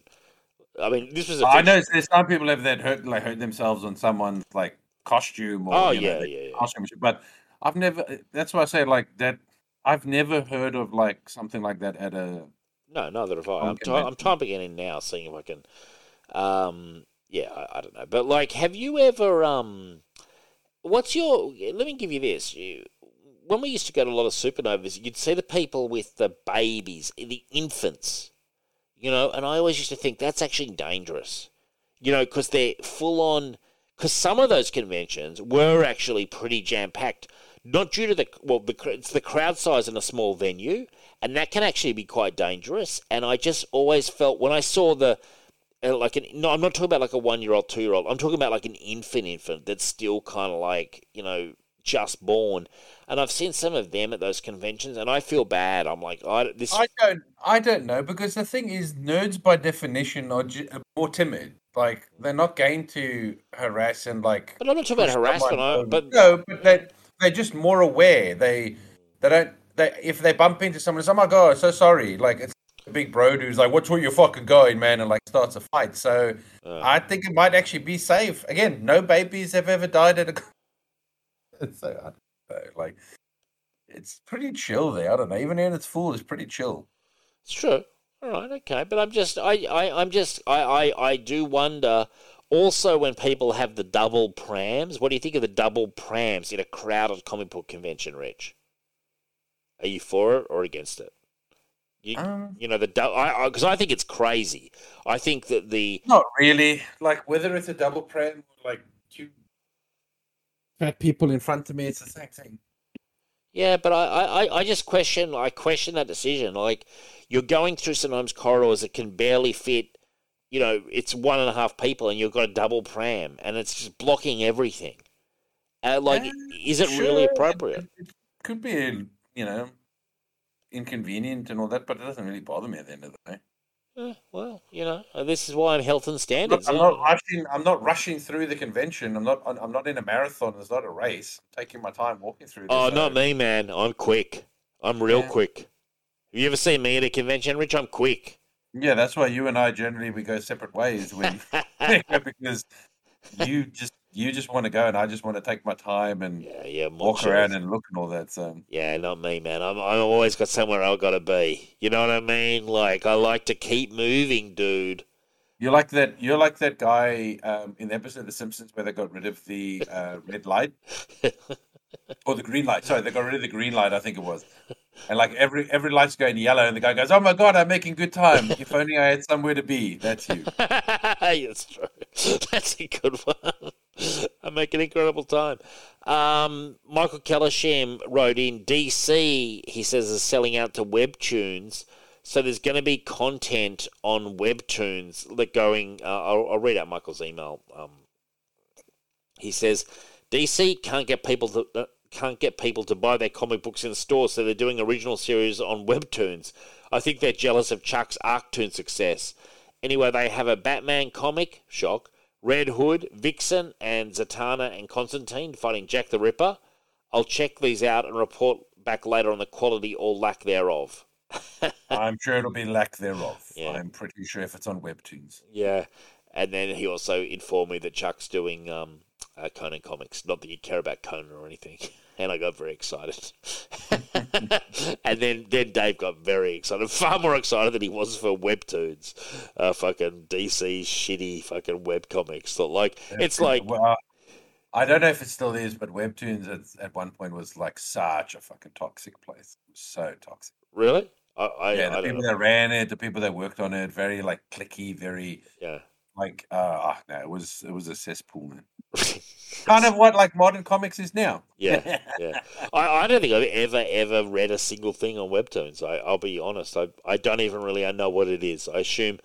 Is it how is it different from comiXology? Like, is it is it it's its own shit, isn't it? Is It's that online. Well, yeah, it's it's online only um right? comics basically. Um, Right. So any com- any type of comic, like not not just necessarily superheroes, just whatever. Right. So it's kind of like uh, it's exactly like Arktoons, which is like um, it's it's digital only. Like you can read them on your phone and stuff, that kind of stuff. Yeah. Yeah, yeah, yeah. It's just yeah, you it's a website. You access the stuff and you read it and all that sort of stuff. Yeah. Well, yeah. Good luck to them. I think I'll stick with Chuck's one. Sounds a lot fucking better than their bullshit. Like, and I'll leave it to Michael to check it out too because they're like Zatanna Con- Ed Constantine versus Jack the Ripper. Sounds cool, you know, but uh, will it be? Uh, you know, jury's out. Um, Emily Blunt joins Ryan Gosling's The Fall Guy movie. The, the film, loosely inspired by the Lee Majors stunt performer Hunts Bounties on the Side TV show, oh, it's being directed by Bullet Train's David Leitch. I haven't watched Bullet Train yet. Um, looking forward to that. Uh, I used to watch The Fall Guy. You ever catch that one in the 80s, Rich? Um, No? Lee Majors, the $6 million man? Is his next show? uh, Are you there? I'm not. I Can't remember if I've. Was that a TV show? It was a TV show. All I remember is I believe he had like a red car or something. I, I don't actually remember it well. It was it was a show when I was a little kid, like early eighties. Like it was his show after um Six Million Dollar Uh, Man. Yeah, no, I don't think I did. It wasn't as good as the Six Million Dollar Man. Um, but it was okay. You know, it was kind of one of those. It was an okay show kind of thing. Like, um, Looks I- like a show that was almost trying to be similar to like Dukes of Hazzard in a way. Yeah, yeah. Well, it was around the same time. Um, Dukes of Hazzard was better, frankly. Yeah, I, yeah, I- yeah. I remember it being not that great, but like we would watch it. You know what I mean? Like it was a show Mm. because you got to remember back in those days, like you only had you know more limited options, kind of thing. Like there was only a few channels. The Fall Guy was kind of uh, it. It also wasn't like a super big hit, if you know what I mean. It wasn't like one of those shows that was like everyone talked about. It was kind of more of a second tier show. Um, but Lee Majors, I used to like because I used to I used to like the Six Million Dollar Man. That was actually a bit of a favorite of mine. So I pre- I preferred that. Um, have they done that as a They movie? should make it. They should make an, a new show now, but work in inflation and call it that mil- that dollar man. Probably be like the the six billion dollar man. yeah, yeah, yeah, yeah. Well, well, did they ever make a movie of the six billion dollar Man? Has that been done? Uh, not a movie movie. I, I may have made a TV movie back in the. There, there's been no um. Okay, There's been no like Twenty One Jump Street or right. Yeah. Okay. like movie like that. Uh, no. because I know that they, yeah, you are right. They did the Bionic Woman and stuff, um, you, and they, the Bionic Woman crossed over with uh, the Six Million Dollar Man from from memory. I believe I remember the two of them. I think Six Million Dollar Man or the Bionic Man is only alive in comics at the moment. right. Okay. Yeah. If if he still is. Yeah. It was a cool show though. You know, back in back in the day, kind of thing. You know what I mean? Like it was definitely sort of a um. It was a very seventies thing, and I, I we were watching reruns, obviously. Um, you know, in in the early eighties, actually, it must have been on repeat in the early 80s because that's when I saw most of it. And then I caught it again around 2000. It was on Foxtel for a long time. And I used to mm-hmm. watch it on Foxtel. So I've actually caught quite a lot of episodes of the Six Million Dollar Man. It was, it was, it was fun like the Hulk TV show is fun. No one's going to, you know what I mean? Like it's a fun show without being like, you know, it's not The Wire or something or, or Deadwood. It's not like a, wow, it's such high quality. But was it fun? For, and especially for little kids? Hell yeah. You know? Yeah, well, that's all you want, as long as it's fun. Golden days of TV, man. The golden days of TV, the Incredible Hulk and the Six Million Dollar Man. That's where it We'll all never started for Little again. Davey. We got we got a spattering, but we'll never have it again. I tell you what, I own. I own the entire Hulk TV series on, on DVD, my friend. I, I, I- I do watch that occasionally. Quite enjoy Nice. it. Yeah, man. I, I, i- in fairness, I wouldn't mind getting the Six Billion Dollar Man now that I'm talking about it. Um, the Ghost of Tsushima video game already has heavy influences from classic Japanese samurai films. Yes, I agree uh, with this news item. Uh, I love the game. Now, director Chad Stahelski wants to carry that on in a unique way with the Ghost movie adaptation. He wants to hire all Japanese actors and have them, excuse me, speak in Japanese. Um, and I guess it'd be subtitled. Uh, what do you think, Rich, for a movie that's going to be going worldwide? Um, all Japanese and subtitles? Way to go. Um, I think it's a mistake, personally. yeah, I mean, Just my opinion. Just one man's opinion. I mean, I'm not surprised that you're hiring an all Japanese cast No. and set in Japan for God's sakes. It's not like, oh my God, I'm going to be so like progressive and my movie is going to have all Japanese. It's like it's set in feudal Japan, you dipshit. Like, of course you're going to have to hire all Japanese actors. Like, it's not even. it's Yeah. not even a question. Good like, point, Rich. who- Good who's point. even questioning that? But secondly, um, we have enough Japanese movies with subtitles. Um, Yeah. We don't really need another one. Like Jap- Japan is not underrepresented cinema. Um, there is tons of great Japanese movies. There are tons of great Japanese samurai movies. yeah. They don't need you to come in and white knight for them and be like, "Oh my god, I'm going to show the world yeah, true. you know, Japan, and I'm going to do it in their language. It's like, no, mate, they have their own goddamn culture. They have their own cinema. yeah, yeah. There's tons of Japanese movies. They don't need you to come in. Well, they have a whole industry. Make the movie, do it in English, Yeah. right? And if you want to, you can dub it in Japanese for the Japanese market. I mean, seriously, like, Yeah. you know, Yeah, you make a good point. Yeah, Japanese culture has been pretty, uh, you know, prolific and, and popular and stuff. Like it's not like it's um. man, I've watched Yeah. so many Japanese, o- other than probably westerns and Mm. horrors. Mm. Um, samurai movies is like probably the most I've watched Mm. After those. Like I have seen so many old Japanese samurai, not nothing recent because the best ones are all the old ones. Yeah, But I've watched a ton of of Japanese samurai movies and all that. So again, but this is my point. People don't actually understand. People talking today know nothing. They don't know anything. right. Like this guy probably thinks, "My God, I'm I'm showing the world Japanese culture." You know, Yeah. like Yeah. the world has never seen a samurai until I bring sun, samurai to the to the big screen. Yeah, yes, we yeah. have. Yeah. It's been around. They've been making bloody samurai movies since like the fucking forties, like Yeah. the thirties to forties. They don't need you. If you want to make it, make it. I don't have a problem with that, but stop talking it up like it's something special for God's sakes. Yeah, agreed. Agree with you, Rich. Actually, um, yeah. I, look, I, I well, I've already said I actually think it's a mistake. I think, um, you know, it's like go the Japanese actor route. I agree with that. I, I think. I mean, I've played the game. Everyone's Japanese in it that I've seen, other than the Mongols, I guess. Um, but I have no problem with it whatsoever. The the whole thing where you're like, yeah, we're gonna um do it all Japanese. I'm sort of like feels like an error. You know, feels like feel that that that feels like a mistake. You know.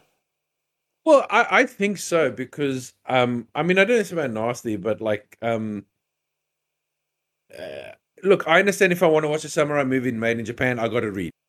Yeah. Right, I got to do reading. It's made in Japan, made with Japanese actors. They're making it for their market. I understand if I want to participate, I have to read. Of course, like the, like, the like the Seven Samurai and all that stuff. Yeah. Yeah, but if it's an American movie, Mm. um, and, and you're making it for a worldwide audience, I think maybe don't do that. Yeah. you know, Uh, can I can I maybe give give me a samurai movie where I don't have to read Yeah. the subtitles for once? That'd be nice. That'd be a change actually, because every samurai movie I've watched has got subtitles. So Yeah. No, I agree with you, Rich. I, I, I think I, I hope that gets reconsidered. I think that will hinder it. And and you know, really, what are you hoping to do? Are you hoping to get this huge bounce in Japan? I think you're going to get about the same. Really, I do. I don't think the Japanese audience. I, I think if they want to watch like a Western movie, you know, like this, they'll probably turn up and watch it and enjoy it, regardless. I really do. I maybe I'm wrong, but I don't quite know who you're trying to please, unless you're being very specific about wanting to dominate the Jap- Japanese box office. You know? Look, th- this is the thing. Like, um, Japan can be very complimentary if you've done something right, but they can also be very harsh Sure. if you've done something wrong. So, but at the same time, if you're talking about your general Japanese population, I don't Mm. think the movie's going to play that well there, unless it's brilliant, unless it's like fucking one of the best samurai movies ever made. It's, Um, it's up against because stiff again, they- yeah, they have. It's the same. Like, Jesus, I mean, so some of the biggest detractors of the uh, Shang Chi movie were they was China. Mm. You know, a lot of people in China were like, "Looks terrible. This is awful." Like, Mm. you know, because again, they don't they don't need another Chinese Yeah, yeah, like a knockoff. um character. They make them. I will say, I will year. say, going on the source material, I think Ghost of Tsushima is a masterpiece. I, have you played it, Rich? No, It I is don't- no. I Yeah. Don't, have a PlayStation. Oh, don't you? Okay, it is an absolute masterpiece. It is one of the best games I've ever played. Mm-hmm. Um, it is uh, it is a phenomenal game, you know, and it does have the feeling of Japanese culture and stuff. So, but but like you know, fuck, does that matter? I mean, there's been a lot of video game movies that have sucked that were good video games, you know. So I don't have an immense amount of faith in like give me a sequel to Ghost of Tsushima, the game, more than I want a Yeah, fucking I'll, movie. I'll be honest with you. I played a low budget samurai game on Game Pass. It was absolutely brilliant. I didn't need all those special uh, graphics to enjoy a good samurai game. Sure. But it added, it added to it. I, I tell you what, Ghost of Tsushima is a brilliant game. Uh, There's no denying, denying that. It is it is an excellent game. It, there's a reason it won all those games of the years and all that. It is a, it is a great game, but I don't have a lot of confidence when it comes to Hollywood doing video games because they've failed a lot of times. I know I know they're slightly getting better, but my God, they've had a lot of goes. You know Yeah, I don't go. I don't go for the whole game of the year shit. what do you mean? Oh, those game of the year stuff, the Game Awards, those that shit's rigged. That shit. does- Yeah, but but like okay, uh, but you you've not played the game, correct? You've not played the game in any way. I, I get the feeling you're trying to talk the game down. No, no, no, no. I'm just saying that's not a selling. You saying to me, "Oh, it's one game that that means nothing to me."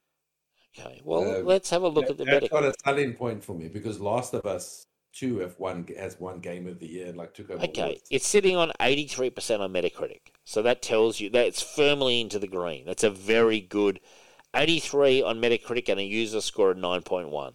So that's pretty impressive. That's based on a hundred twenty two critical reviews. And having played it, I, I I actually think it's like it's oh no, it's definitely up your alley because it's it's very Ubisoft.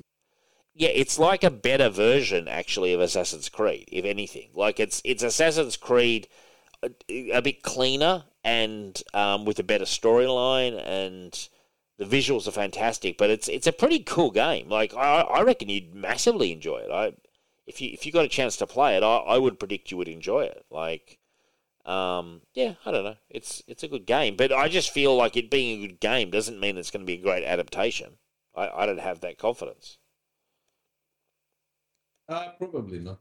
Yeah, Um, that's that's where I'm coming from, Rich. I I'm a bit jaded when it comes to these these adaptations. I sort of like I don't know. I just and when he's like we're going to do it with Japanese, um, like I'm like the game. Maybe the game does it. Is the game in Japanese? Maybe the game is in Japanese. Actually, now that I think of it, it might be. I'm just trying to remember. Um, maybe the game is in Japanese. Actually, I can't. I honestly can't remember. I haven't played it in a while. Possibly. It might be. Maybe that. Maybe that's what he's going on about. Yeah, maybe it is. Anyway, um, But if you really, but uh, if you like samurai games uh, and you and you don't have a PlayStation, you got Hmm. an Xbox, play Trek to Yomi. Tre- Yomi, I don't know how to pronounce it. okay, Trek to Yomi. Okay, cool. It's a Alright. black and white, um, little sort of like scrolling with some really good action, good samurai fight scenes in it. Okay, well, there's a bit of a recommendation from you, Rich. Now, Superman and Lois will recast the role of Jonathan Kent as actor Jordan Elsass exits the series for personal reasons. Now, what in hell could have happened, Rich, to walk away from a cash cow like Superman and Lois? Do you have any news on this on this topic? Have you got have you, your investigation brought you anything here? No. What do you think, Rich? There is no way I would have walked away from a franchise like this. Like when I say personal reasons, what do you think? Yeah, Rich? Uh, I don't know. I mean, drugs. I honestly forget that that Superman show is a thing until someone mentions it. So I don't know if it's a cash cow. Well, I mean, he yeah, for him it is like it, he, it's a steady paycheck, and no one knows who he is outside of it. Like it's not like the guy's got any bounce. Maybe he's done Ezra Miller stuff, and he's like, I better get out now before they catch me. yeah, I just want to get some eh, eh, Jordan Ellis. Let's let's just see if um, our internet investigation. Oh, here we go.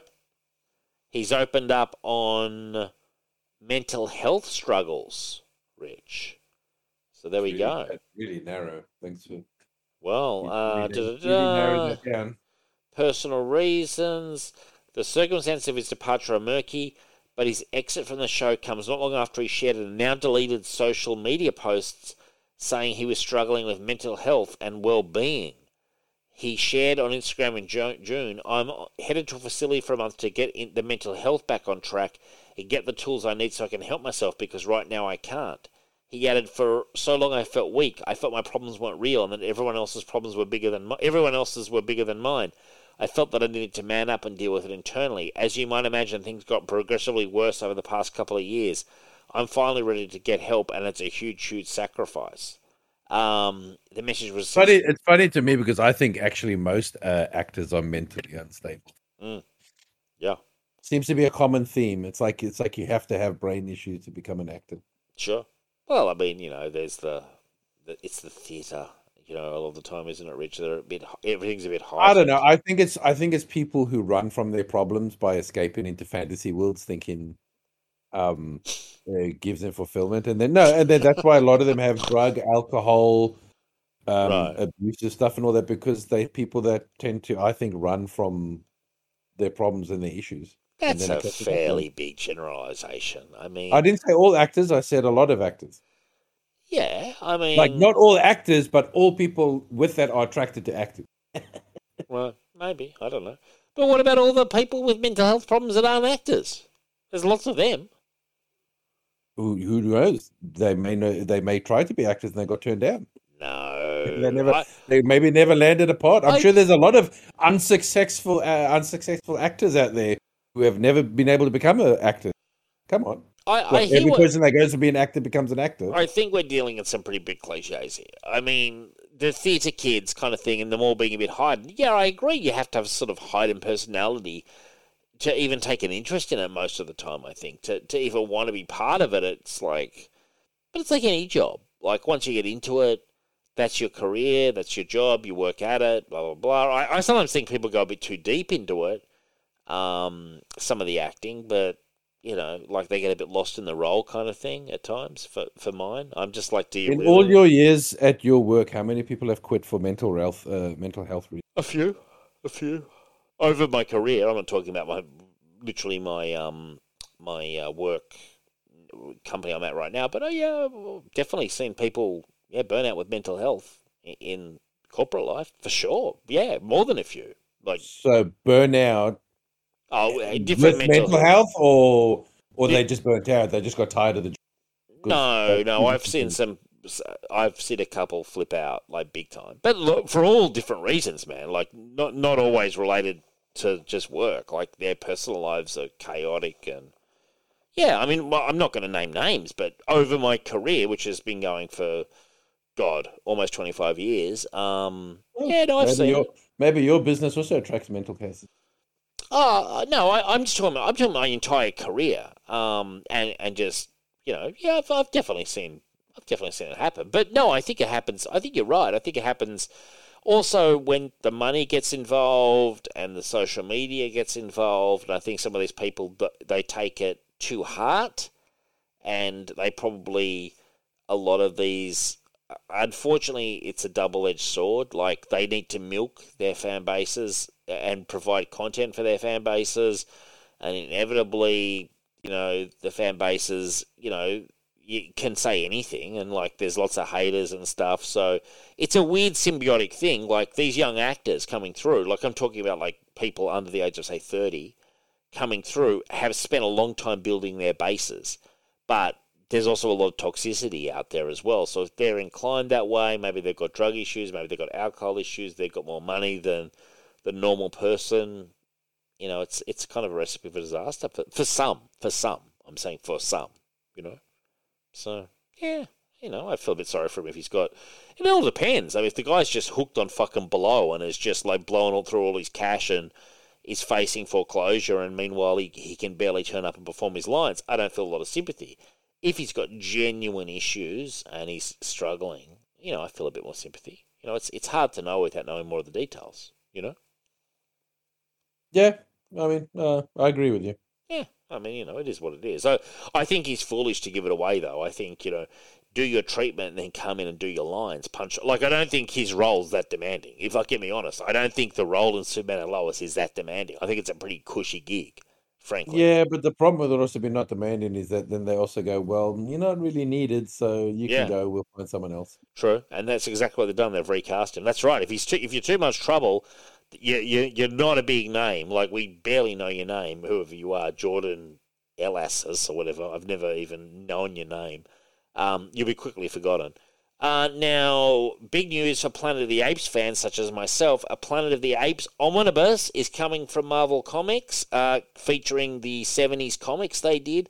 I think adaptations. I checked out what this actually um, consisted of, and it's adaptations of the original movie and I think Beneath the Planet of the Apes. So it'll be coming out in omnibus form. Uh, I think quite quite soon. I think November. Adam, the computer, told me about it. So coming this year. Rich, something for you? Something for you under the Christmas tree? If you've got no other ideas, sure, but wouldn't so- be the first on my list. No, it wouldn't be. I mean, you strike me. Um, are you a tough guy to, to buy for at Christmas? Like for, you know, family? No? I'm no, no, no, no, no. I'm one of the easiest. what is it for you? Like, if your sister's going to get you something, what what are her common sort of things? Uh, just give me money.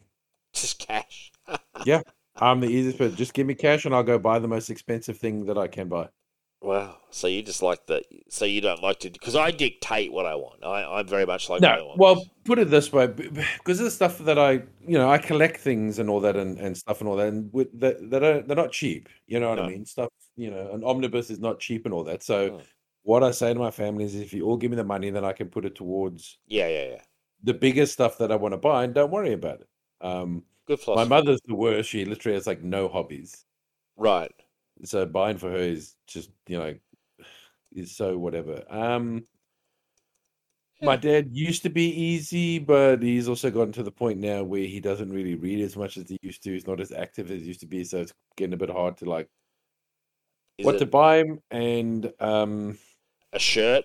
You know, a shirt, a jumper, that kind of thing. You get down to that kind of stuff. i mean i haven't got there yet but you know i'm probably getting there soon pair of socks or something Pair of socks. Here you go, Dad. Merry Christmas. well the problem is, as you're I I suppose like sometimes as you're less active they do less they maybe you know their hobbies or stuff they used to do Mm. kind of fall away and Mm. so you're almost like oh just they don't do that anymore I can't get them that oh no he doesn't he hasn't really read anymore you know what i mean like Mm, mm. it's it's very tough so i mean what i what i've done for a lot of my family now is just pay for their subscriptions Yeah. No, that's not a bad one. no, I'm like, yeah, I'll pay for your subscription for a year on your thing. That's Then actually a good idea. That's actually a good idea. So, um, this collection of Planet of the Apes will re- reprint all 11 issues of the Adventures of the Planet of the Apes for the, for the very first time.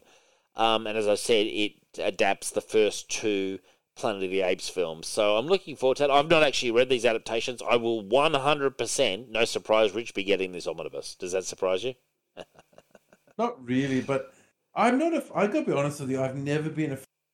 Yeah, I'm not really a big fan of of adaptations. I mean, I'd much rather watch the movie Yeah. Than than read the book. I mean, I, I I'd much prefer that they continue storylines in comics. Me too. You know, if they're, not, if they're not making any more movies, but not really interested in reading an adaptation of the. of I actually, in fairness, totally agree with you. And I do know that Doug Moench, who did these adaptations, he actually also did a lot of black and white Planet of the Apes stories that were original.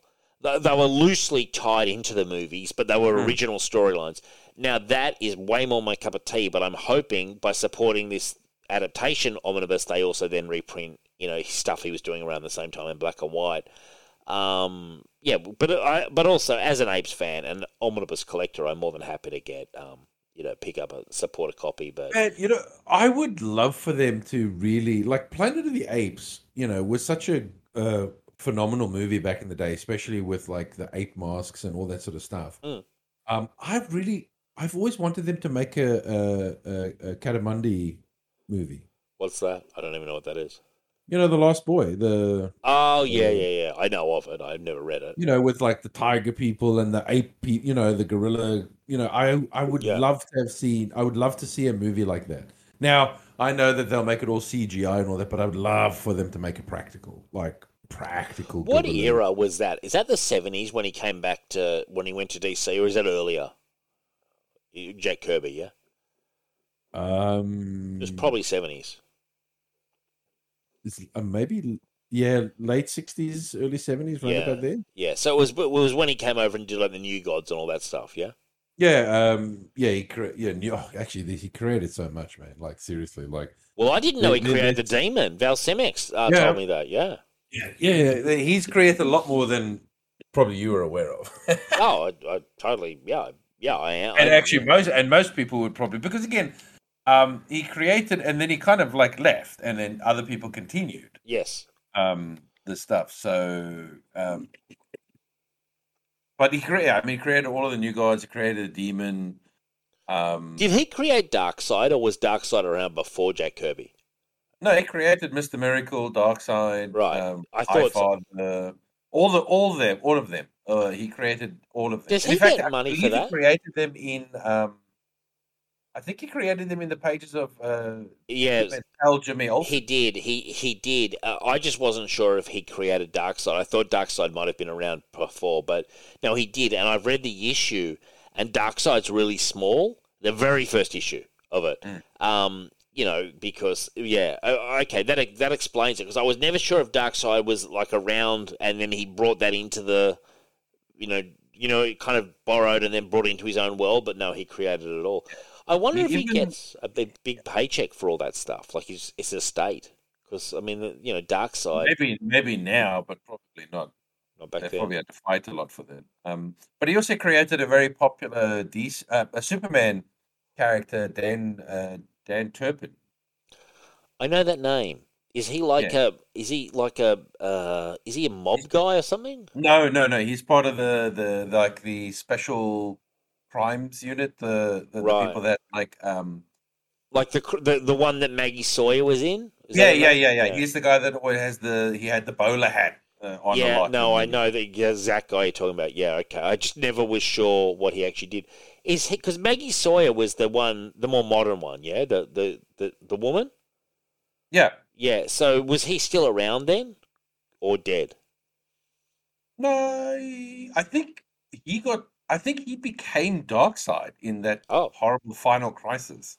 I think. Oh, he did. Yeah, he did, and I didn't understand what was going on actually. Yeah, I don't know. Yeah, that was um, Final Crisis. Not not the best. I. I like it, but it is confusing, and that storyline was extremely confusing. Um, about Dan, because I yeah, now that you say that, I because I think of him, I've seen more older pictures of him, and but you are right, he was in that one. He was really old and stuff. Yeah. Yeah, So uh, yeah, he he created uh, the demon, and I know he did uh, Kamandi. He did OMAC. That's another one that Yeah. he did. yeah. He not the not obviously the Neil Gaiman Sandman, but he created a new version of Sandman. Right. Was it And the I- father? Was it the father? Wesley Dodds? Um, You It know, could have been- the father. might- Sorry, that's Stan, that's No. that, that's um that's um yeah, that is Sandman, I think, isn't it? No, no, no. The he that's the Sandman that was um after him. I think. Oh, okay, right. Um, The, I think the the Sandman he created actually did appear. I think in Neil Gaiman stuff. Is he's the guy in the yellow and the red?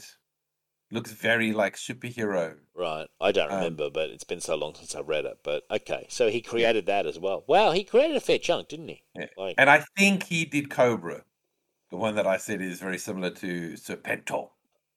right, even down to the name, but it's with a K, isn't it? Uh, yeah, yeah, K, Co- Cobra with a K. Um, Chuck Dixon did that Cobra with a K in his Bane Conquest uh, trade.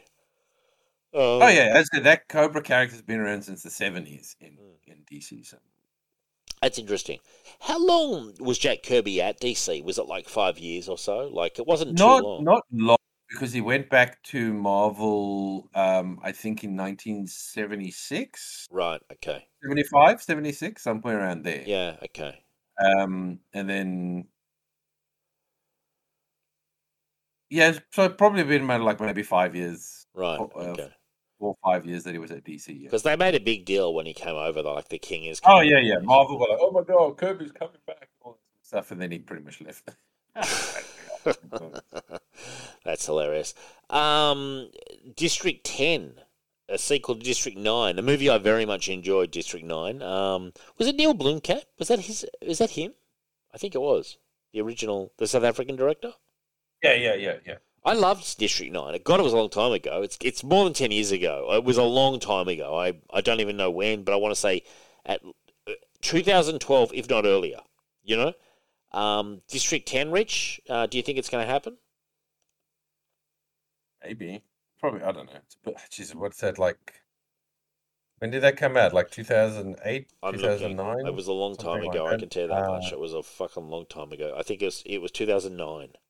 I mean, it's a good time to make a sequel now. You know, they are striking while the iron's hot. So.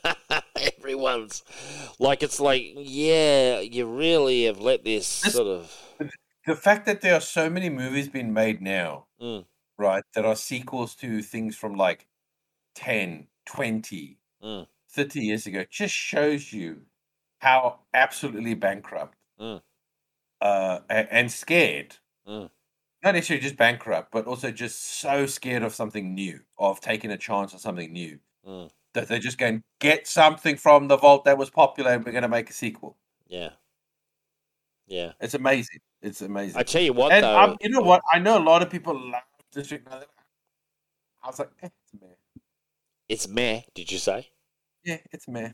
I enjoyed it. I, I, I like District 9, and I quite liked Elysium as well. But he hasn't done much. So he, in 2009, he did District 9. 2013, he did Elysium, which I enjoyed. 2015, he did Chappie, which I know is extremely unpopular. And then in 2021, he did Demonic, which I've never heard of. So he hasn't done a ton. Um, Actually, he's been he was connected to that Alien movie um, that he was going to do. Um, and then that got cancelled when Ridley, Ridley Scott wanted to do Alien Covenant, uh, and he lost his um, he lost his uh, he lost that movie. So he's had a few movies that got close and then got cancelled. Um, he was also going to be doing the new RoboCop movie, but then that got cancelled as well. So you know he's um, he's had a he's had sort of a strange career, and now he's going back to District District Ten the sequel to his original movie, which is kind of the only one that had critical acclaim. The rest of them, Elysium wasn't that well regarded. Chappie was hated, and I haven't heard of Demonic. So you know, so it's you know what I mean. It feels like, yeah, he's doing that classic. There's a reason he's circling back, isn't there? He's circling back to where it all Um, began. Probably. I'd probably say that I probably enjoyed Elysium more than I did District 9. Okay, well, hot take. I like it, Rich. Yeah, I always Yeah, but takes. maybe it's because I'm South African and you're not. So the movie has Sure. different sure. um, impacts for us. For me, I just go, whatever. Too many South Africans. There was a lot of South Africans in that one. I, I look, I enjoyed it. I, I like both of those movies. If you said to me we're going to do a double billing of District Nine and Elysium, I'd be like, yeah, cool. I, I mean, I I genuinely enjoy both of them. I saw them in cinemas. I, I've seen them once each. I don't think I've seen District Nine since it came out, and I've probably seen Elysium twice. It's the one Elysium isn't is not a great. uh, It's not an interesting like. Oh my god, what a great story! But it's a good, got some good action in it. I like the, I like the science in it. Yeah. than anything. definitely. Um, then we had uh, a rumor that Larry Hama is going to be continuing uh, the GI Joe and Real American Hero under a new publisher. Now there is st- there's obviously the rumor that um, uh, it's going to be picked up by uh, Skybound uh, by Image, uh, Robert Kirkman's imprint, uh, but that is not confirmed.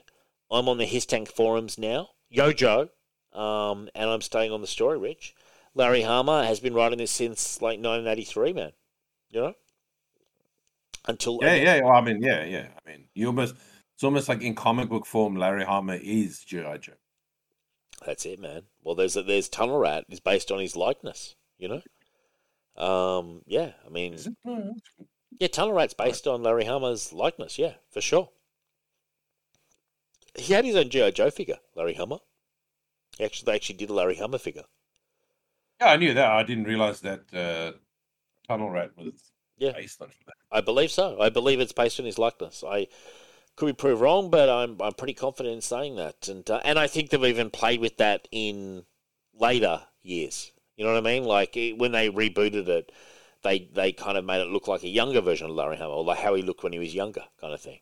Yeah. Mhm. So, yeah, I'm pretty sure. So they're pretty cool. Have you you you bought the GI Joe classified series of um, What?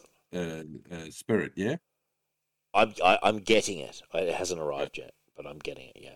I saw it the other day. It looked pretty dope. What do you mean you saw it? Did you see it in store somewhere? No, no, no, no, no, no. Just online. Oh yeah, yeah, yeah, yeah. No, I've, I've, yeah, it's it's ordered, man. It's it's um, it's uh, yeah. Unfortunately, there's a there's a, a there's a big sort of like um, uh, backlog backlog kind of thing happening. So But you know Yeah. what? If I would love though, I, if Larry, if, if Larry's going to like continue, if he's going to get like the last, I I would just love for them to get better artists on GI Joe. Um, the artists in the IDW collection are pretty good. You know, I thought anyway.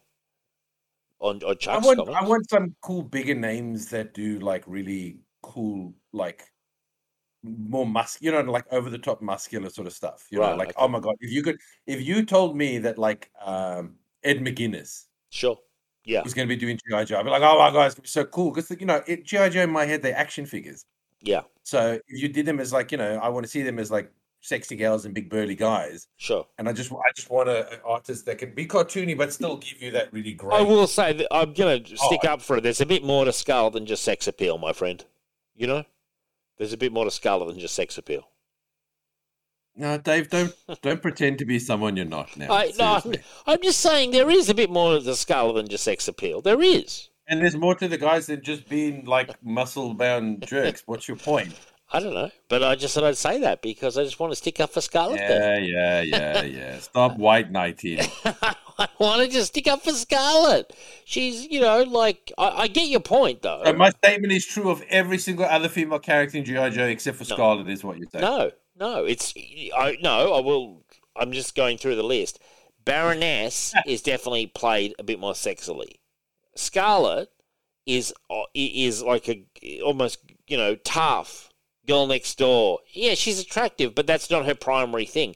Baroness, they definitely play up the sexy but dangerous angle.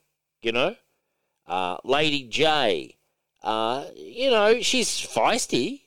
Um, but it's not. But I, your basic point though, I do agree. Like Ed McGuinness on GI Joe, I'd be all for it, Rich. Like I'm, I'm only playing with you. Like that would be fantastic, you know.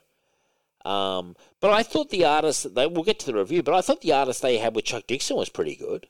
Um, I'm going to get his name, and you know, I, I, you know, like decent storyteller, like move the action along, like good character models. You know, it wasn't a big name, but I, th- I thought he did a good job. You not agree? Uh, one of the things that's always turned me off a lot of the GI Joe comics has always been the art. Okay. Well, you know, I'm looking here um, about Larry Hama and Tunnel Rat. Um, he definitely, yeah. This they're, like it's no secret that the classic character Tunnel Rat was based on Larry Hama, both his personality, his looks. Um, but like you look at the original figure, even though you can kind of see a resemblance, um, it, you know, it's the original figure. Like back in the '80s, they don't have quite the definition that they do now. But when you look at uh, Tunnel Rat in the IDW collection, when Mainframe comes back in, you it, it looks a lot like a young Larry Hama looked like back in the '70s. So they're still playing with that that kind of um you know thing. Fair enough. Uh, now, in a recent interview on the ReelBlend podcast, iconic director Quentin Tarantino said he prefers Indiana Jones and the Kingdom of the Crystal Skull to The Last Crusade. I like Crystal Skull more than Sean Connery's, Tarantino said. I don't like Sean Connery's. I don't like it at all. It's so boring, so boring. And it's not an interesting character. The joke is done right away. It's like Stomp, Stop, or My Mum Will Shoot, the 1992 comedy starring Sylvester Stallone. What do you think of Tarantino's comments here, Rich? I mean, he's going after one of the most beloved in the franchise. Um, I don't know. I'm not even. I'm not even sure what he's actually saying. He's saying that uh, Last Crusade is boring, and the joke of him being with his father is just is just a, a gag joke that just gets played out all film. I, I don't agree with him. I think Last Crusade's an excellent film, and I think Crystal Skull is, you know, I mean, it's mediocre to fair you know. Yeah, well, I mean, look, I mean, uh, Quentin Tarantino is a fantastic filmmaker. It doesn't make him doesn't make him Jesus when it comes to the arbiter of. Uh, no, it's just, it's one man's opinion. bad. He, he can also be wrong as well. So you he know, sure can. He's wrong. Uh, In I, this case, he is wrong. I think he's wrong. I'm a big fan of Quentin Tarantino, but I think he's got this one wrong. You know, I think it's a hot. I think it's a hot take, and I, I think this is a guy who doesn't mind giving a hot take either. You, Rich? I mean, I I would never. If there's one word that I would describe uh, Last Crusade, it's not boring. I don't know No. where you. I don't know how you can call that movie boring. It's a great film. I love it.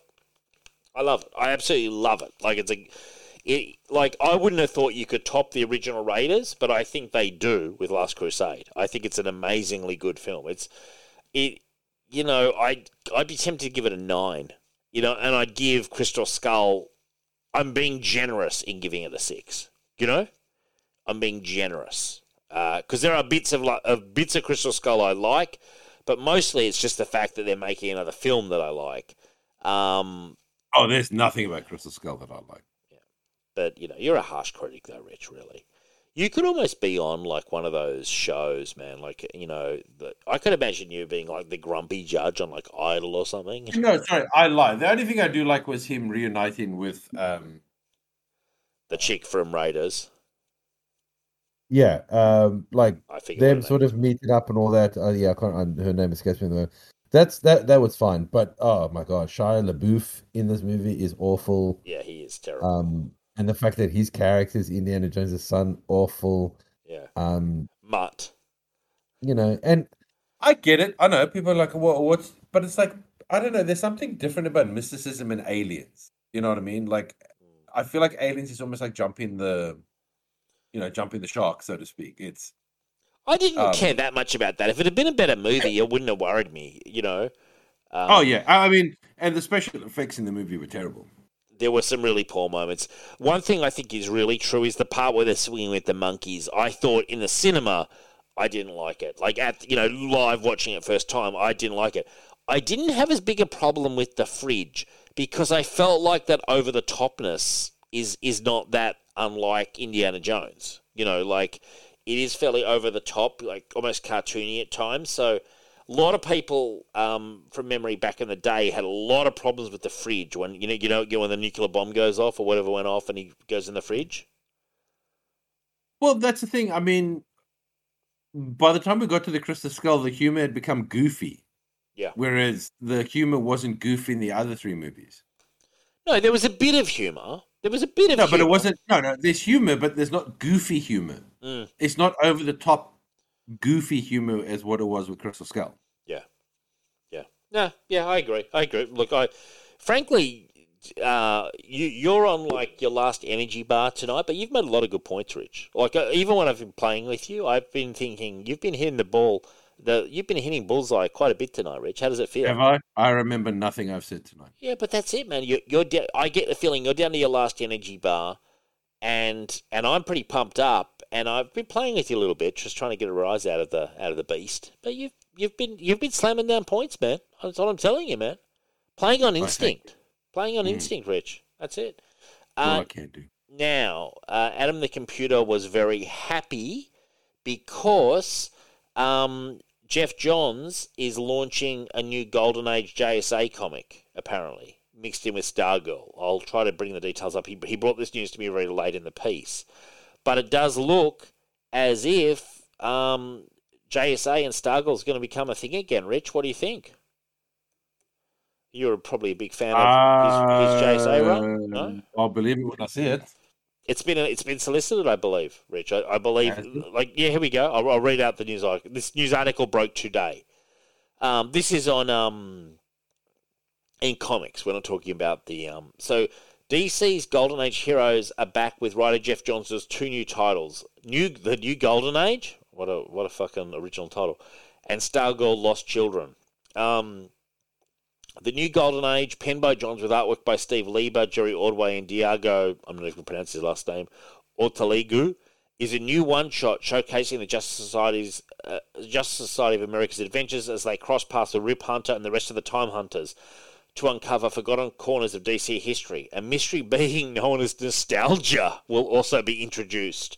And Mime and Marinette, two characters from the Watchmen universe who debuted in Johns' 2019 epic Doomsday Clock and appeared in this still ongoing Flashpoint Beyond series, will also play a role. So it's just a one shot. So it's not what I thought it was, which was an ongoing. Man, I Uh, wish I could go back in time. mm, would you like to meet the mysterious being known as Nostalgia, which I think is just so on the nose? It's unfucking believable. Like, Yeah. Uh, look, as I said, I don't. Uh, I I don't have hopes. You love Geoff Johns, though, man. Could Geoff Johns be the guy who's going to light up that heart again and bring the joy back to your life, Rich? Um, I think maybe in his uh, creator and stuff he could, but not in the Yeah. DC stuff. Well, we The really DC like stuff this is- Geiger. Yeah, the DC stuff is just so muddled and Yeah. crowded and Yeah. and rudderless that Mm, I couldn't care. I I don't. I don't even think Geoff Johns could get me to care I about. DC Comics. I love it, Rich. I might even make that a tag for the show because that was just brilliant. What you just said about it being rudderless, it was just great. I might put that up the front of this show for this episode because it's, it's awesome. Uh, now the other one is Stargirl: The Lost Children, a new six-issue miniseries, obviously written by Geoff Johns, illustrated by Todd Nauck, the guy who did uh, Young Justice back in the day. Uh, it's a six-issue miniseries diving into the younger side of the Justice Society, with Stargirl and Red Arrow investigating the disappearance of a teen hero from the past they are uncover a trial indicating that other teenage heroes from the Golden Age have vanished and then cross paths with the deadly Childminder. I mean, he's really not trying with these titles anymore, is he? Childminder and Nostalgia. Like, fuck. He's Like, probably just saving the best stuff for his own stuff. I think he is, man. He's like, he's like, I've got this. Uh, he goes, I want to do something playing. I'll think of something.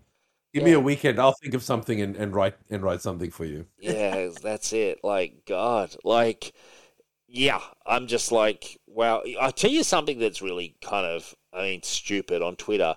There's now a real thing to say Geoff Johns was like really shit on Green Lantern and Teen Titans and stuff, and I'm like, seriously, fuck you, people. I read these titles coming. Like, he rebuilt the franchises, is what he did. Actually, he saved them and rebuilt them. He didn't just save them; he stayed around. He rebuilt them. He grew them. He nurtured them. Like, he, well, he wasn't just a one-hit wonder. You know what I mean?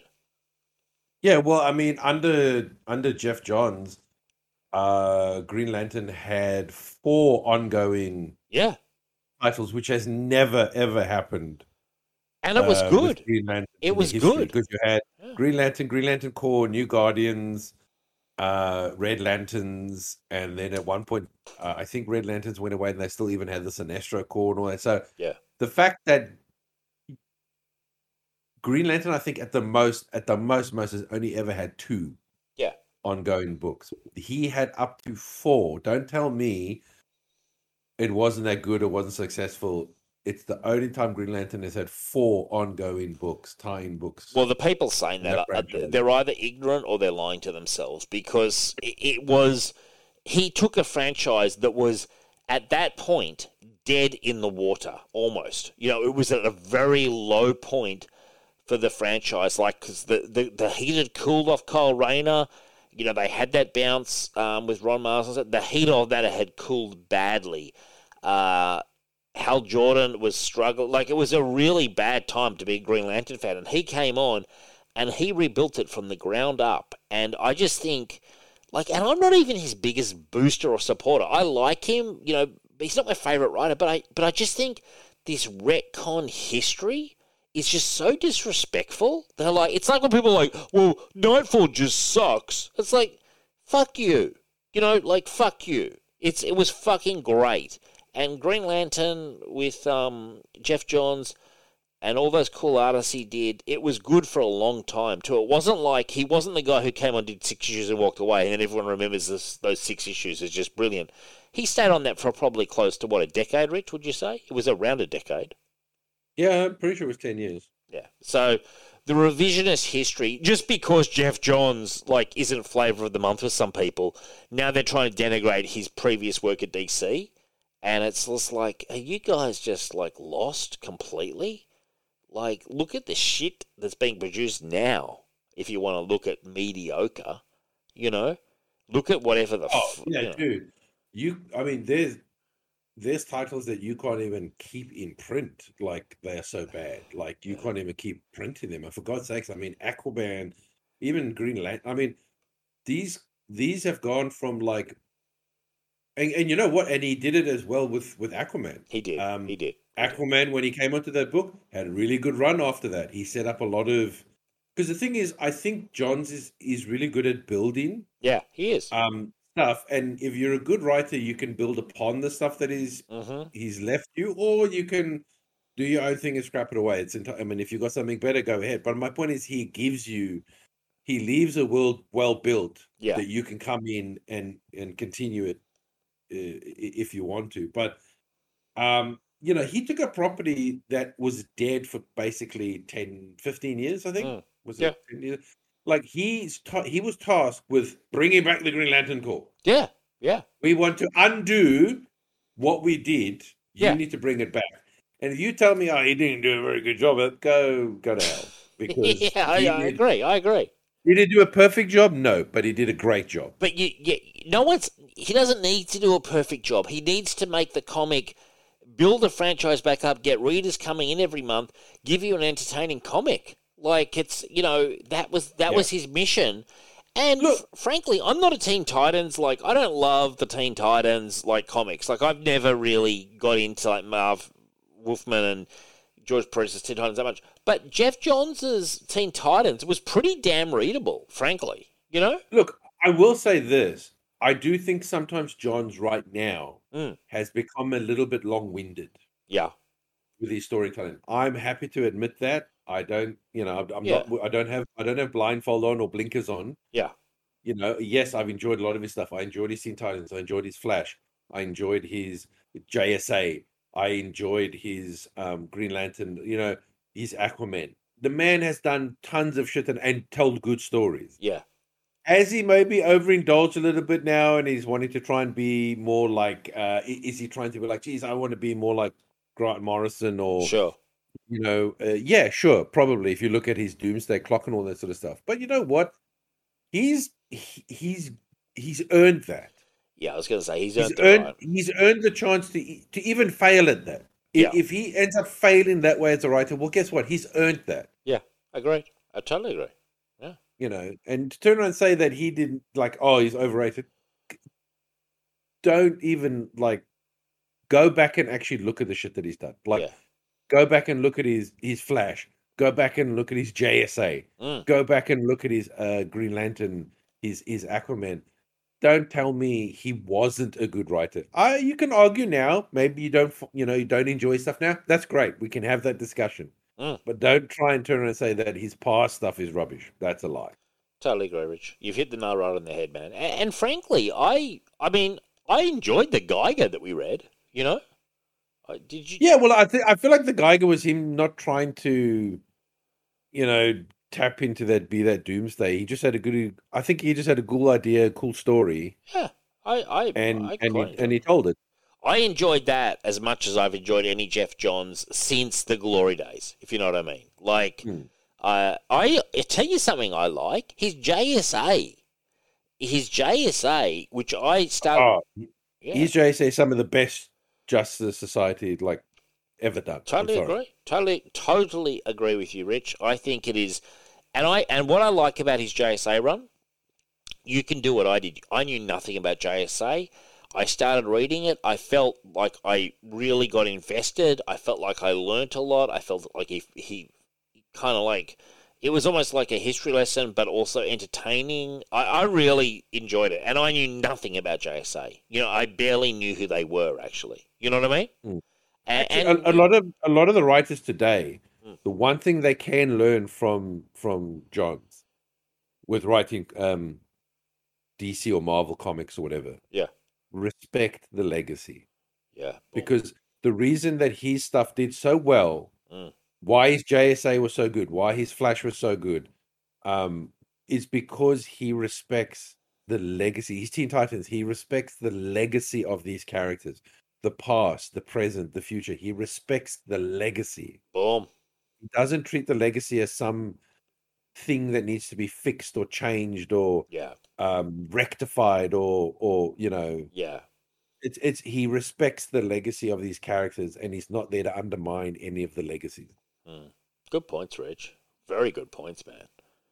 Yeah, but meanwhile, while you're talking, I've been looking online to see if I can get the Six Million Dollar Man on Blu-ray. It's possible. you you can it's possible, man. It's just been re-released on Blu-ray, like in uh, like in July. Um, it probably, you know what though, it probably won't be anything like I remember it. Oh, probably not. It very rarely is. Yeah, Although yeah. sometimes it is because I bought Hogan's Heroes and it's exactly as I remember. it. Yeah, yeah, yeah, yeah, yeah. Well, that was pretty cool. Um, a pretty cool series, like actually. Um, yeah, but no, I'm on the fence with that one. The Hulk is fun. It's cheesy, but it's fun. I, I watch episodes occasionally and I enjoy it. Like it's good fun.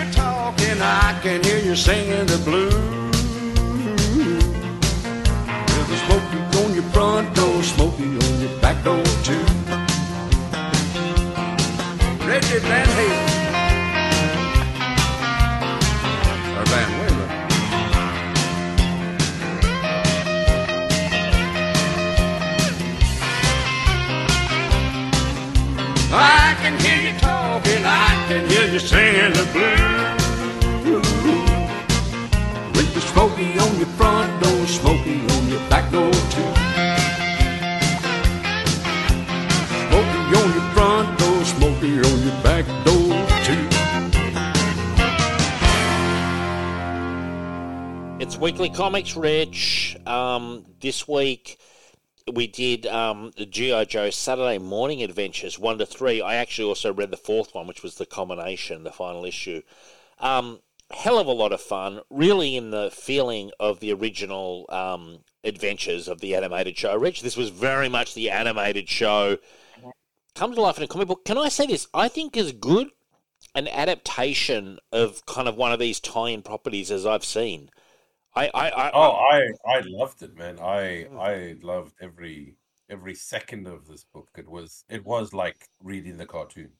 yeah, yeah, and the it was art was great. Um, very high, like, and uh, yeah, it, it it looked exactly like the cartoon. It was great. The art was superb.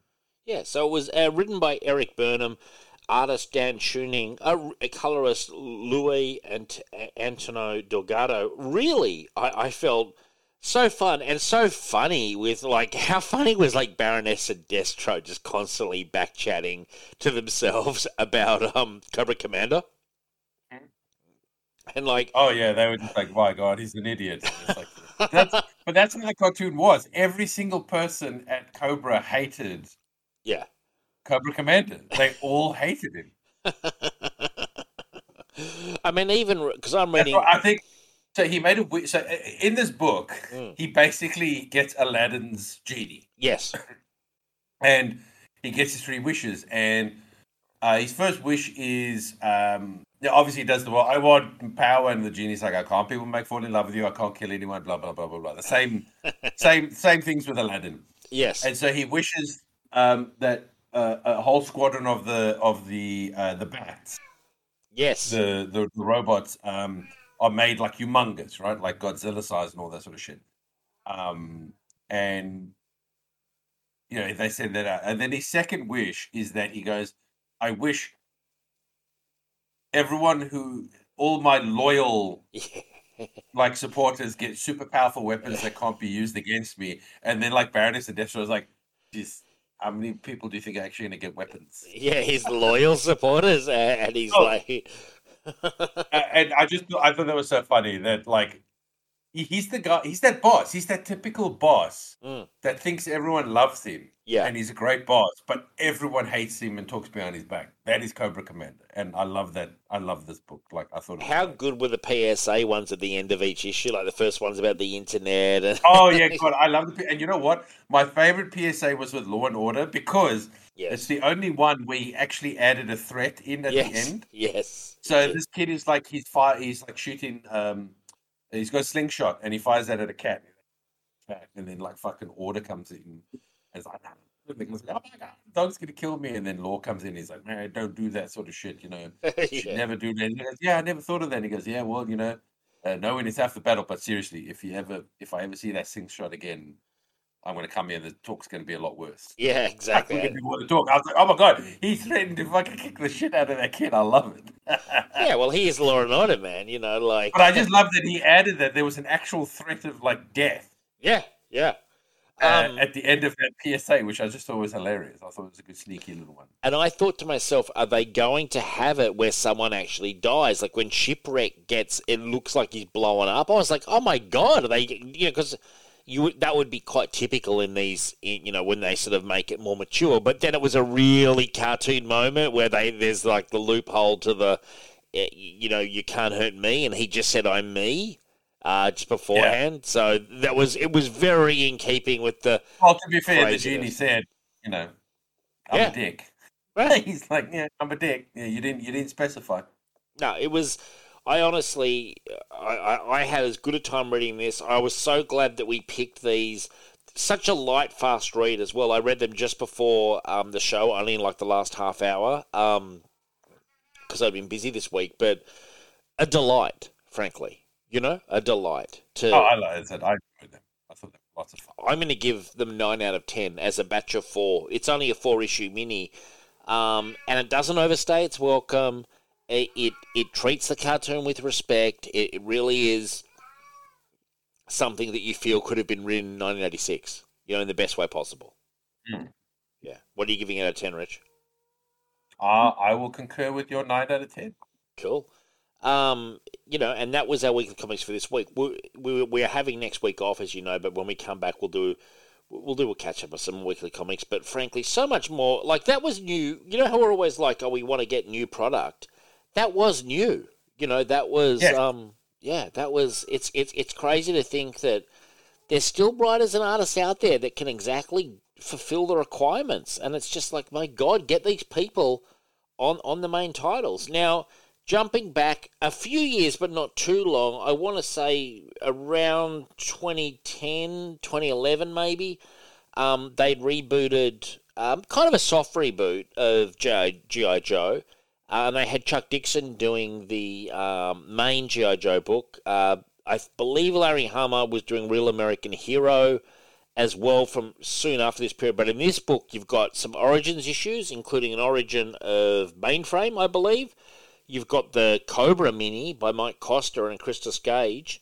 Um, then you've got more Chuck Dixon stuff. Um, it really, for, for, for me, I actually said to Michelle, this may have been my favourite collection of any comics we've done on the Signal of Doom.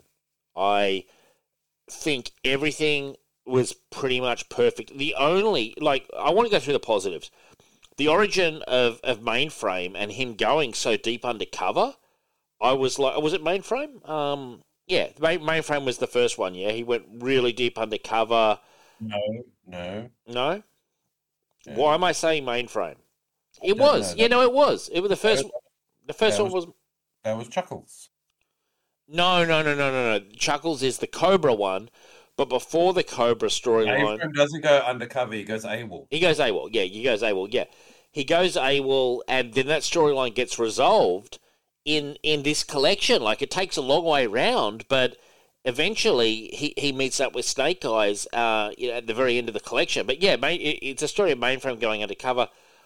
My God, I enjoyed it, man. I just I I thought the art was really good. I'm like, why can't we have these kind of comics more often? Then we had the Cobra mini. Now I love this, man. I'd I'd heard Michael Kellersham had written into the show telling me I had to read this Cobra mini, and I've always thought the name Chuckles just seemed laughable, and I didn't actually wasn't aware of it. Um, that he was undercover. I thought it was a story of a small time Cobra operative working his way up the ranks, but actually it's an undercover GI Joe doing that. Um, what did you think of the Cobra mini, Rich? Because I loved it.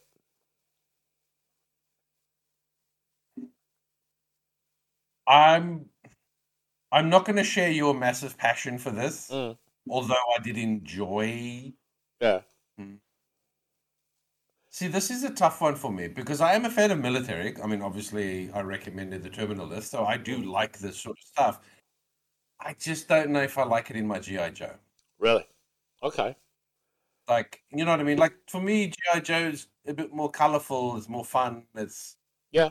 it's a little bit more over the top. Um, I really like like if this was just a normal military book, Mm. if this was like if this is a story about a guy going undercover with a terrorist organization or something like that. Yeah.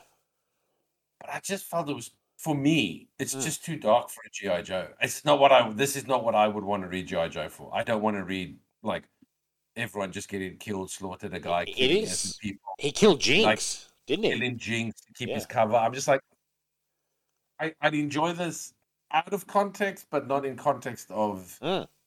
GI Joe. So it's really this was really difficult for me to judge because I did enjoy it from just if it was a pure military Yeah. like book, um, because Chuck is very good at writing that. So like Mm. it's really well written. Mm. I just it just didn't resonate with me as GI Joe. Like Yeah. I gotta be honest with you, I just Yeah, I hear you.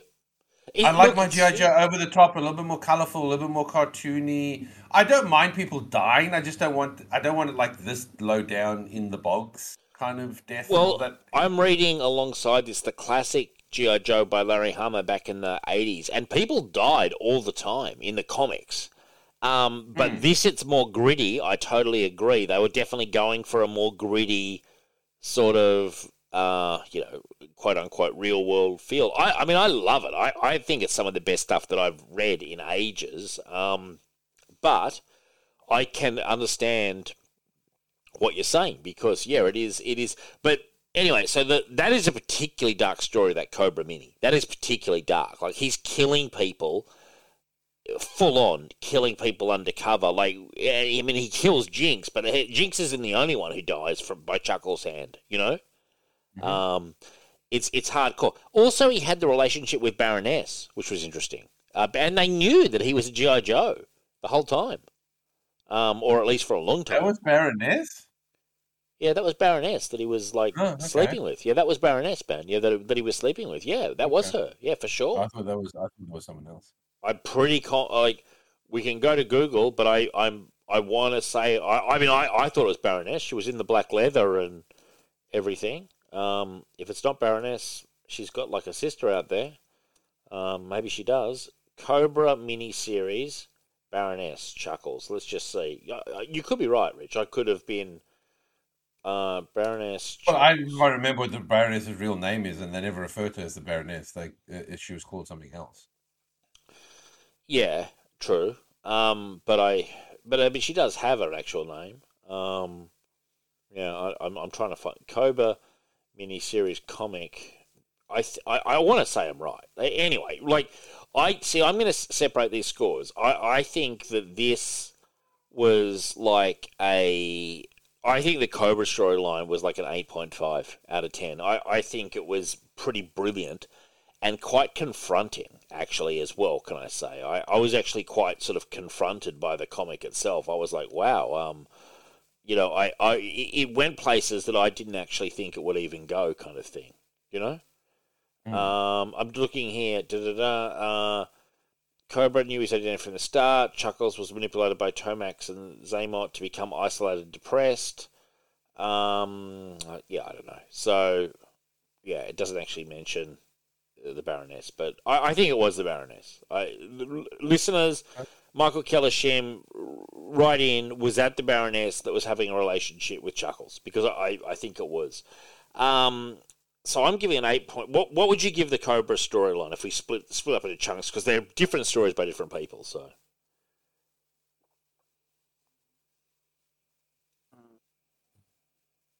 Okay, if I'm just um okay, I'm gonna I'm gonna take out the I'm gonna take the GI Jonas out of it, and if I just look at it from a story point of view, I'd give it an eight. okay, all right. Well, that's close to me. Eight point five.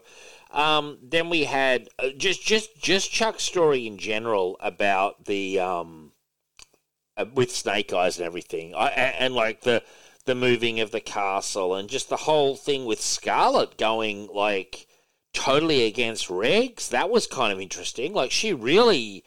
I I don't remember Scarlett ever. Maybe, probably in the comics at some point she's done this, but she really. I know she loves Snake Eyes more than anything, but she really went into bat for Snake Eyes in a big way to the point where she was like, literally, she'd um kind of abandoned. You know, she she she'd sort of like in a way kind of almost turned her back on.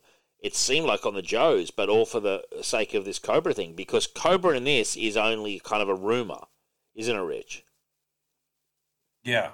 So, which I think was really interesting as well. Actually, like I found that very interesting that Cobra was was something that was kind of a rumor on the dark net, and we've always heard a lot about the dark net, but this was like seeing the JoJo comics. I kind of dug that that it was like the early days kind of thing, and um, Mainframe teaming up with Snake Eyes, good stuff. Um, I really I, I dug Chuck's storytelling on this. I, I thought it was top notch, and it ends in the end, after all the hijinks, it actually ends with Mainframe coming back in and see who's his roomie on page 277? That's Tunnel Rat. And he's reading uh, the Cormac McCarthy book, Blood Meridian. Um, he goes, Miss me? And he says, Not a bit. so it was kind of cool because I was like, oh my, I mean, I knew Snake Eyes would come back to the fold, but I thought, are we going to lose Mainframe? But Mainframe was, I mean, he really kind of like, he knew Cobra was a real thing and he was obsessed with it, and no one would believe him. They just thought it was a crackpot theory, didn't they?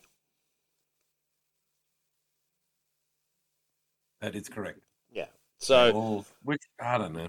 you didn't like it, Rich? See, I loved it, man. I got to be honest. I, I was loving this stuff. I was, it was right up my alley. You know, I'm so deep in a GI Joe at the moment, and this kind of like modern version, I was like, fuck yeah, this is what I need. You know, I, I, I was like, I just want this to keep going and mm. going. No, not me. Not me. For you, I, I could Yeah. give me more of the Saturday morning cartoon issues that I that I read for the for the show, or or something in between the Yeah. real and the cartoon show would would be more to my liking. But if you had to offer me the choice between these two, I'm afraid I'd have to go with the Saturday morning cartoon. and that's that's fine. But they're still yelling out "Yo Joe" and all that. There's still that feeling of patriotism, action. You know, y- I you know. don't know. I kind of feel like in this, the I find the Joe's almost unlikable. Honestly, Really, yeah. I remember when we did the first volume. You had a big problem with the origin stuff. You didn't like how they were doing Scarlett and stuff. Remember, like.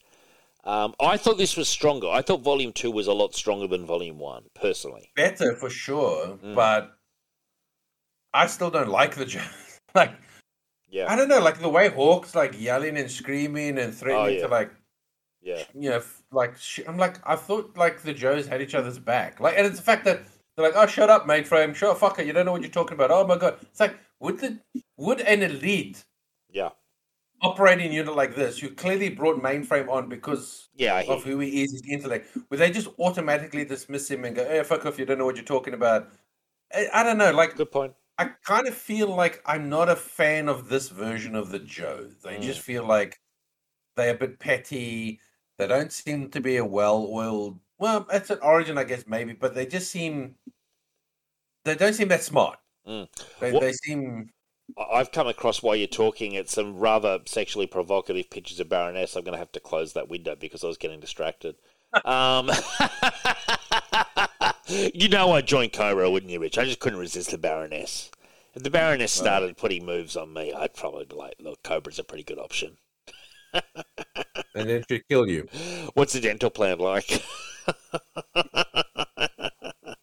um, I hear you. No, I, I, I do understand, Richard, and I'm reading the classic comic at the same time, and uh, I love it as well. I love both, man. I'm just drowning in JoJo at the moment, and I just can't get enough. So I am guzzling the Kool Aid, but I also really like. Also, not enough Duke for my liking.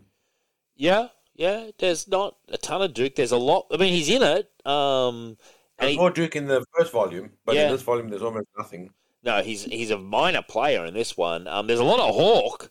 Jesus Christ, Hawk is he's uh, he's conducting that court martial. Jesus, Scarlett really um, she really put, put puts it all on the line. It was good to see some Snake Eyes too. Snake Eyes gets a good run. I know that later in Chuck's run, he does the Snake Eyes title for about twenty issues or so, which I'm looking forward to. I'm just going to keep going on the on the run. I, I can't get enough of it. But now, I want to bring to your attention. We had the origin of Ripcord, which was which was cool, but then we had the origin of Baroness. Now, Rich, you know how they always say that nothing is perfect. You know, you know that you know no piece of art is perfect. Kind of, you know that truism. They like everything's got a flaw. I feel in what is almost one of my. This is probably my favorite trade we've ever done on Signal of Doom. I, I loved this read. I, I had such a good time. But the origin of Baroness, I have built into my mind is going to be the big best read of all time. Like I was looking so forward to it, and the story is good. It's really interesting. But I mean, I want to throw to you because you're the artist. I really struggled with the art, like to a point where I was like, "Who the hell greenlit this art for the original?" So- yeah. Unfortunately, I only got to about 250 pages. All right. Do you do you have the thing there on on? uh, Do you have it on your iPad or something? Can you flick to it? It's the it's the last thing. I'll, I'll tell you what page it is. I just want I just want to get your viewpoint on the artwork. That's all I want. Um, it's page three twenty one. Um, is the start of it, and then it goes in. I just want to get your view of what the art because it's a very distinctive art style. It's Ben Templesmith who did like um. Well, I go. mean, the Cobra Mini is pretty good art, but the the rest of the art that I read up to 250 was not great. I see. I like the art on Chuck's one. I, I enjoyed that artwork. I, I like that artwork. It's very kind of like workmanlike. But but tell me what you think of the Baroness's artwork because I, I I honestly couldn't believe what I was reading. I was like, is this even the Baroness? She doesn't seem like the Baroness to me. Um, I like in in what I feel is a perfect collection. This was, and the story in this is good. The storyline is good. I enjoy the storyline. about the origin of Baroness, it all made sense. But the artwork was it was really kind of like art school artwork. Is the only way to describe it. Like really sort of painted and and sketch, also sort of sketchy. Uh, is the only word I can describe. I don't, I don't know, like just not GI Joe artwork. And I'm like, out of all the books to pick, you had to pick the origin of Baroness. Everyone knows Baroness is one of my all-time favorite characters. I have a crush on the Baroness. It's a it's a toxic, sick love affair. Richard, you know what I mean? Like it's not healthy for either party. But I love the Baroness. What's the page? Okay, so if you go to like go go go to like anything after three twenty. Okay, so like at three twenty, I think it kicks off. Um, yeah, it's like three twenty two is the first page properly of the artwork, and I just want to get from an artist's perspective. If you flick through, what do you think of the artistic choices here? Because I'm like, Oh, yeah, much better than the previous art. it's better. I- Well, I, just I, As, I just so, as a mini as an origin, it's got um, it's it's got character. It's Yeah. almost like uh, what you're getting is a distorted memory, yes, so it serves a function. okay, um, with uh, you know something like this is really good because it makes you it makes you think like it, it, it's like a memory. it's- yeah, it's, it's memory, but it, it can also be like a warped memory, a faulty memory, good point. where things where where things are uh, Opaque. distorted or exaggerated or misremembered and all that sort of stuff because our memories So- aren't perfect. In, in our memories, our uh, the cinema we play in our mind as you. Oh yeah, like when we remember something as good, we remember it as even better than good. yeah, or worse. But then sometimes, you, like as you say, you go back and you go, "Oh my god, I love the show! It's the best show." Then you go Yeah. watch and you go, yeah, "Oh, wow. It's not as good as I remember for some reason. Why did I have a, such It was a high opinion?" well, almost. You know what happens then? It's the feeling. It's almost better in your memory than going back to it. It's better enshrined hmm. as you remember it than going back. Um, uh, but but hear me out. I agree with you. He is a good artist. Don't get me wrong. It is moody. It uh, it is atmospheric. But I just felt for Baroness, it was too sketchy. She was too sort of like fragile looking. I, I just I don't know. I it just wasn't my Baroness. I expected Sure. something. I mean, that's fair. Yeah. But I mean, as I said, like I don't know, the whole kind of volume is disappointing art wise to me. If I, Yeah. you know, if if I think about it, as I said, the you it's book ended with two very stylistic choices with the the Chuckles one and the Baroness one. Sure. where it's it, it's definitely going. But see, Chuckles, I, I didn't have a problem with the Chuckles one. I really liked the Chuckles artwork in Cobra. I thought it was really interesting artwork. No, but that's my point. It's it's it, it- it's not the norm. The problem I have with the the, the main art with the Chuck run, the Mm, Chuck stuff, mm. the quality, the the skill level, I feel like is backup art for right. a book. You remember when they used to have a book and then Yeah. like with Conan or whatever, and some have younger artist, guy, yeah. artist, he would get the he'd get the backstory, the I do remember that. the- Yeah, yeah, you know the backup story that only takes three or four pages. yeah. That's what the art feels like to me. It's not top quality art that I would expect for. I just felt Chuck was in such form. I mean, I want to talk to him about this run when we get him on the show. I just think he was knocking it out of the park. That I think serviceable art actually the story still Well- carried. You know, I could be being harsh though because maybe the maybe the pencil is really good and the ink is really bad. Yeah. I don't know. Okay. It's Like- interesting because see, I enjoyed it. I thought it was de- very decent artwork, but but I I really wanted what I wanted to ask you was what I've asked you was that it was more about the Ben Templesmith art on Baroness because I really I was like, oh my god, I love this storyline of just to briefly tell you, Rich. So the storyline is she come. We all know she she's Eurotrash royalty, uh, you know, and she leaves the family, and it, then it's her radicalization, which I think is fascinating. Her radicalization to join Cobra, but anyway, she teams up with this. She becomes associated with this kind of real left wing radical guy uh, who's like her tutor or something, and he sleeps with him, but she's like so cold, and she's like so wants to you know burn the world with him, and she kills like her parents and all this, and they do all these adventures together um, of destruction, and then he's like, it's getting too hot.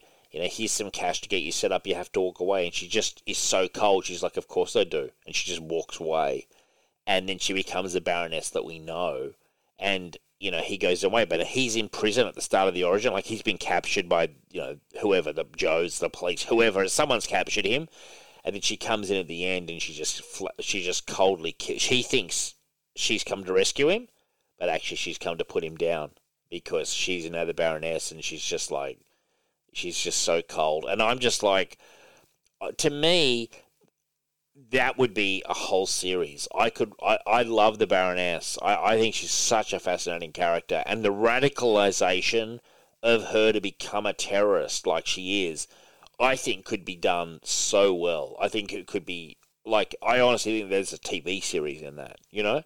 Um, and it does hit those points, like in, in a brief fashion, but effectively. Like Marc Andreyko on writing duties, I've always liked his writing. He does hit the points.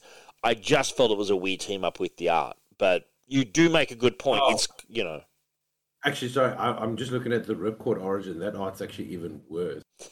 yeah.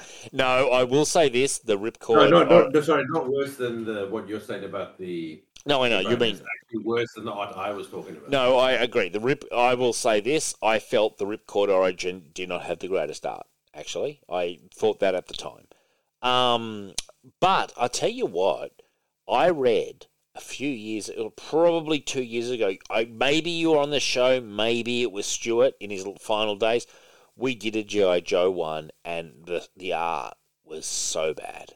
You know, it was like it wasn't the Larry Hama GI Joe. It was like one of the other like spin-offs where they would the Joes were the villains, and I was like, the art, Rich, was just so bad. Like it was really computer generated cheap artwork, if you know what I mean. Like you know when something just looks cheap somehow. Um, it was it was so much worse than anything in this, and I was like, this is the worst GI Joe story I've ever read. And it was written by no one. You know, it was right around that era when that guy who hates America was going to write the comic. Remember him? Uh, yeah, yeah, yeah. Yeah, it might even have been him, but it was it was it was right around that era where they were trying to, you know, God knows what they were trying to do. Like, yeah, let's get the guy who wants to burn the flags, right, GI Joe. That'll work. Was that Sitterson? It was, yeah, but I'm not. I don't know if he wrote this issue I'm talking about, but it, that, that was oh, the guy who, yeah, was like, he's like, you know, go communism, fuck America. I'm like, you're writing GI Joe? Like, why? who, who who ticked off? Are, are you sure you're not running Cobra? are you writing the Cobra Commanders like origin story or something? Well, as I said, I feel like a lot of people, younger people today, seem to identify with villains for some reason. I don't mind identifying with the occasional villain myself. Oh, but, sorry. When I mean younger people, I mean the younger people working in the comic book. The, I thought you were going to say, when I mean younger people, I don't mean you. I'm like, that's okay, Rich. I didn't think you did. Uh, when, I, when I say younger people, I don't mean you, Dave. I Like, like yeah. comic readers know that they've always liked villains, yeah, but I don't think they've necessarily like identified them or seen them as heroes. I feel like a lot of the mm. younger talent and the writers and, and stuff and all that, you know, it's it's. I feel like that's why we get a Cruella movie. You know what I mean? It's, it's why Well, you can yeah. do a thing like X Men Green, where you feel that a a character going around murdering people over plastic bags is a, is a hero. Oh my god, you brought that up before. Is that actually a real book? Yes, it is. It's real. What's it called? X Men Green. Did you just say? X Men Green. That's just also the worst title for a book. Can I say? Well, green as in because it's Mother Earth. You know, she's she's going up against uh, polluters and. Is her name Green? Please tell me her name. No, she's Nature Girl. I think that's her name. Oh, so so it's even worse. Okay, nature girl. Fuck. Like this, but no one's trying with names anymore. Like Geoff Johns, I'm looking at you with nostalgia and childminder, and now we've got nature girl. Yeah, but Johns isn't actually trying. Geoff Johns is not trying. He's he's. I, I He's not- think. yeah. I don't blame him if he's not giving DC his best right now. No, he's not. He that's a lunch meeting on the back of a coaster, and he's gone. Here you go, nostalgia. There you go. Have fun. Have fun, kids. Make an action figure of nostalgia. Um, yeah, comics are in a sorry state. Uh, when we've got Geoff Johns barely trying, we've got Nature Girl killing people about plastic bags. I mean, that'll teach him. That'll solve the problem, Rich. Don't you think? I think. Yeah, but the thing is, I don't mind that story if she's the villain. But Yeah, to the she's writer, villain. she's the hero. Yeah, what she- she's doing is right and just. She should be killing that poor guy that works in the supermarket who, who gives out plastic bags because fuck him. He's got to die, man. He's got to die. dude. Exactly. He's pure evil. Forget, forget apocalypse. Forget, Yeah, forget- you know, Thanos. This guy sold a plastic bag. Oh dear, he's he's going down. But also, is this not going to get a tad repetitive? Like to me, that's a one shot.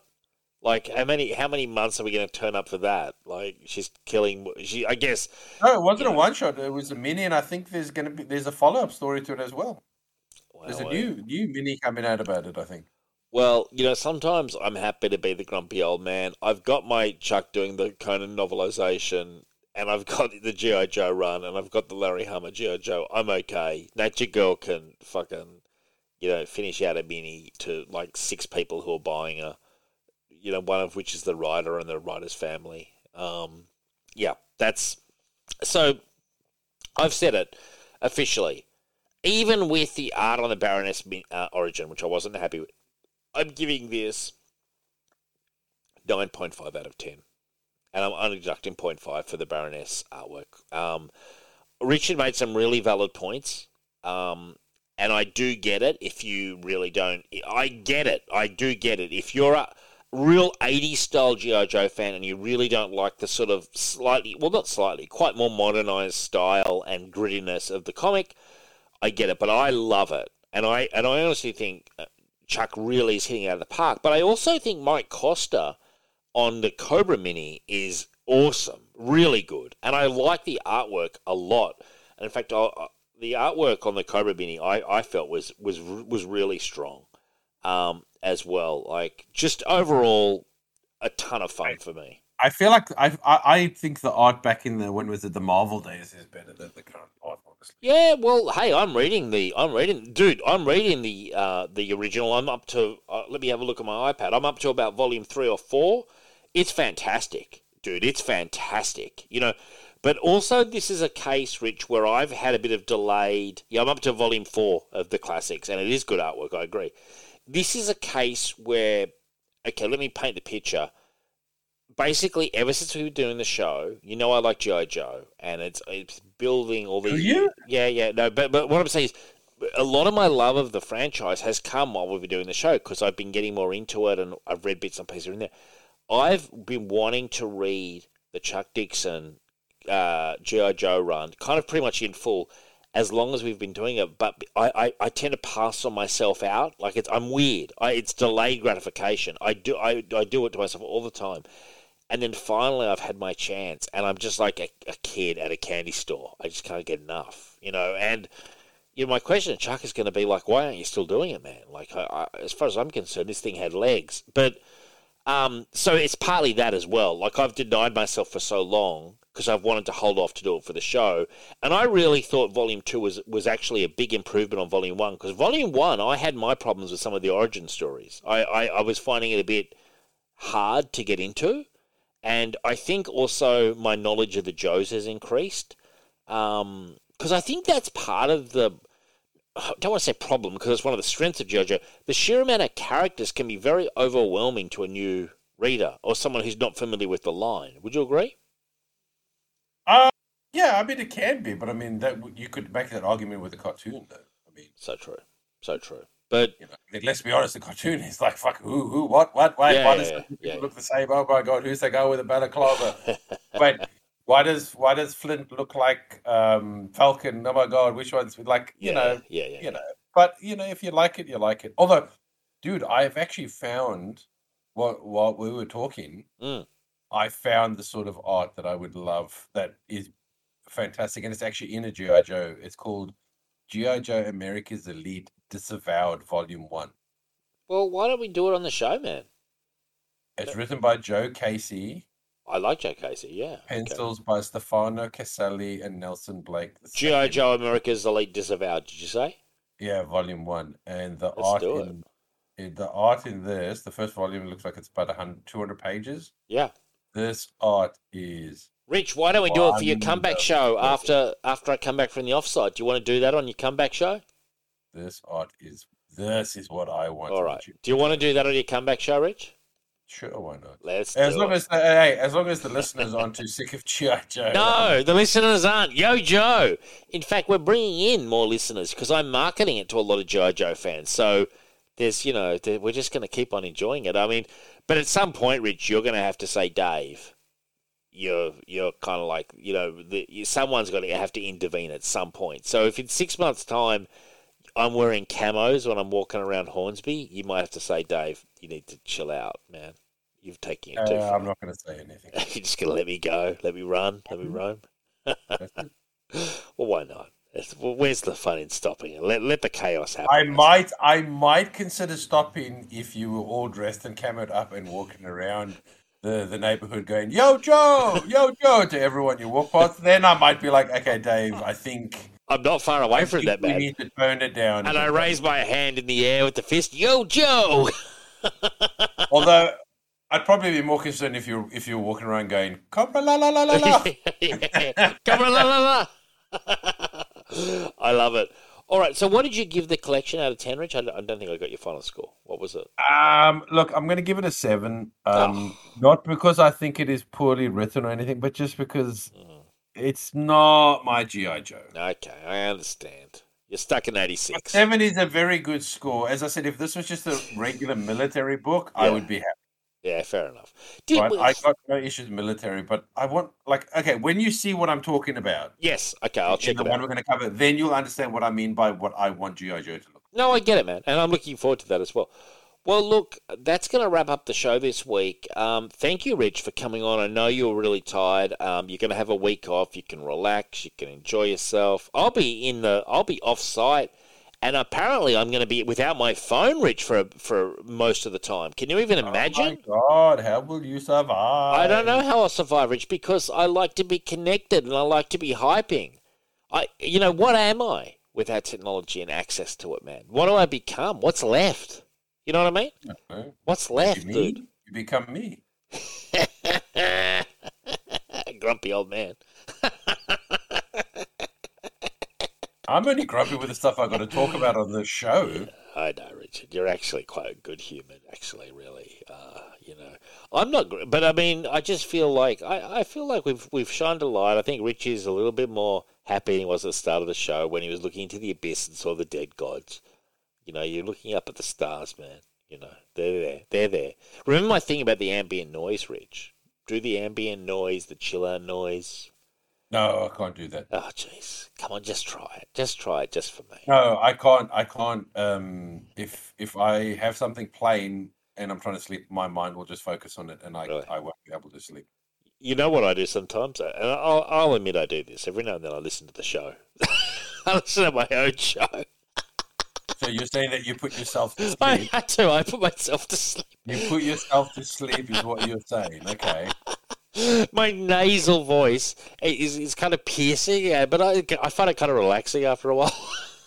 after the, Wow, that's uh, that's quite uh, quite an indictment there, Dave. Um, well, I don't think anyone's surprised at this point, Rich. I don't think anybody's surprised by that. yeah, but Uh, I mean, you put yourself to sleep. That's oh well, I'm kind of agreeing with myself. I'm like, great point, Dave. You hit it out of the park again. Wow. But Yeah. that's how do you do that? How do you fall asleep? It sounds like you're concentrating on what you're saying and whether you're right or not. general gist, the general gist of the conversation. I just drift off. Um, look, I've already mentioned the Patreon, uh, patreon.com slash signal doom. We really would appreciate if you could support the show. We're proud members of the collective. You've got guys on there like Last Sons of Krypton with Ray. I just did, for those who haven't heard, I just did a Last Sons of Krypton uh, episode with Ray covering Terror Man, Rich. You know my love of Terror Man. R- Ray said to me, can you come on and do a quick um, one-shot? I came onto the scene with two issues of Terror Man to discuss, and I went for it, man. I went for the jugular, uh, and uh, so I was I was in hog heaven that day. Whose jugular did you go for? The listeners, Richard, Oh, the right. listeners, my friend. I thought you attacked one of the co-hosts. No, it was just me and Ray, two gods of the game, just chilling back, relaxing.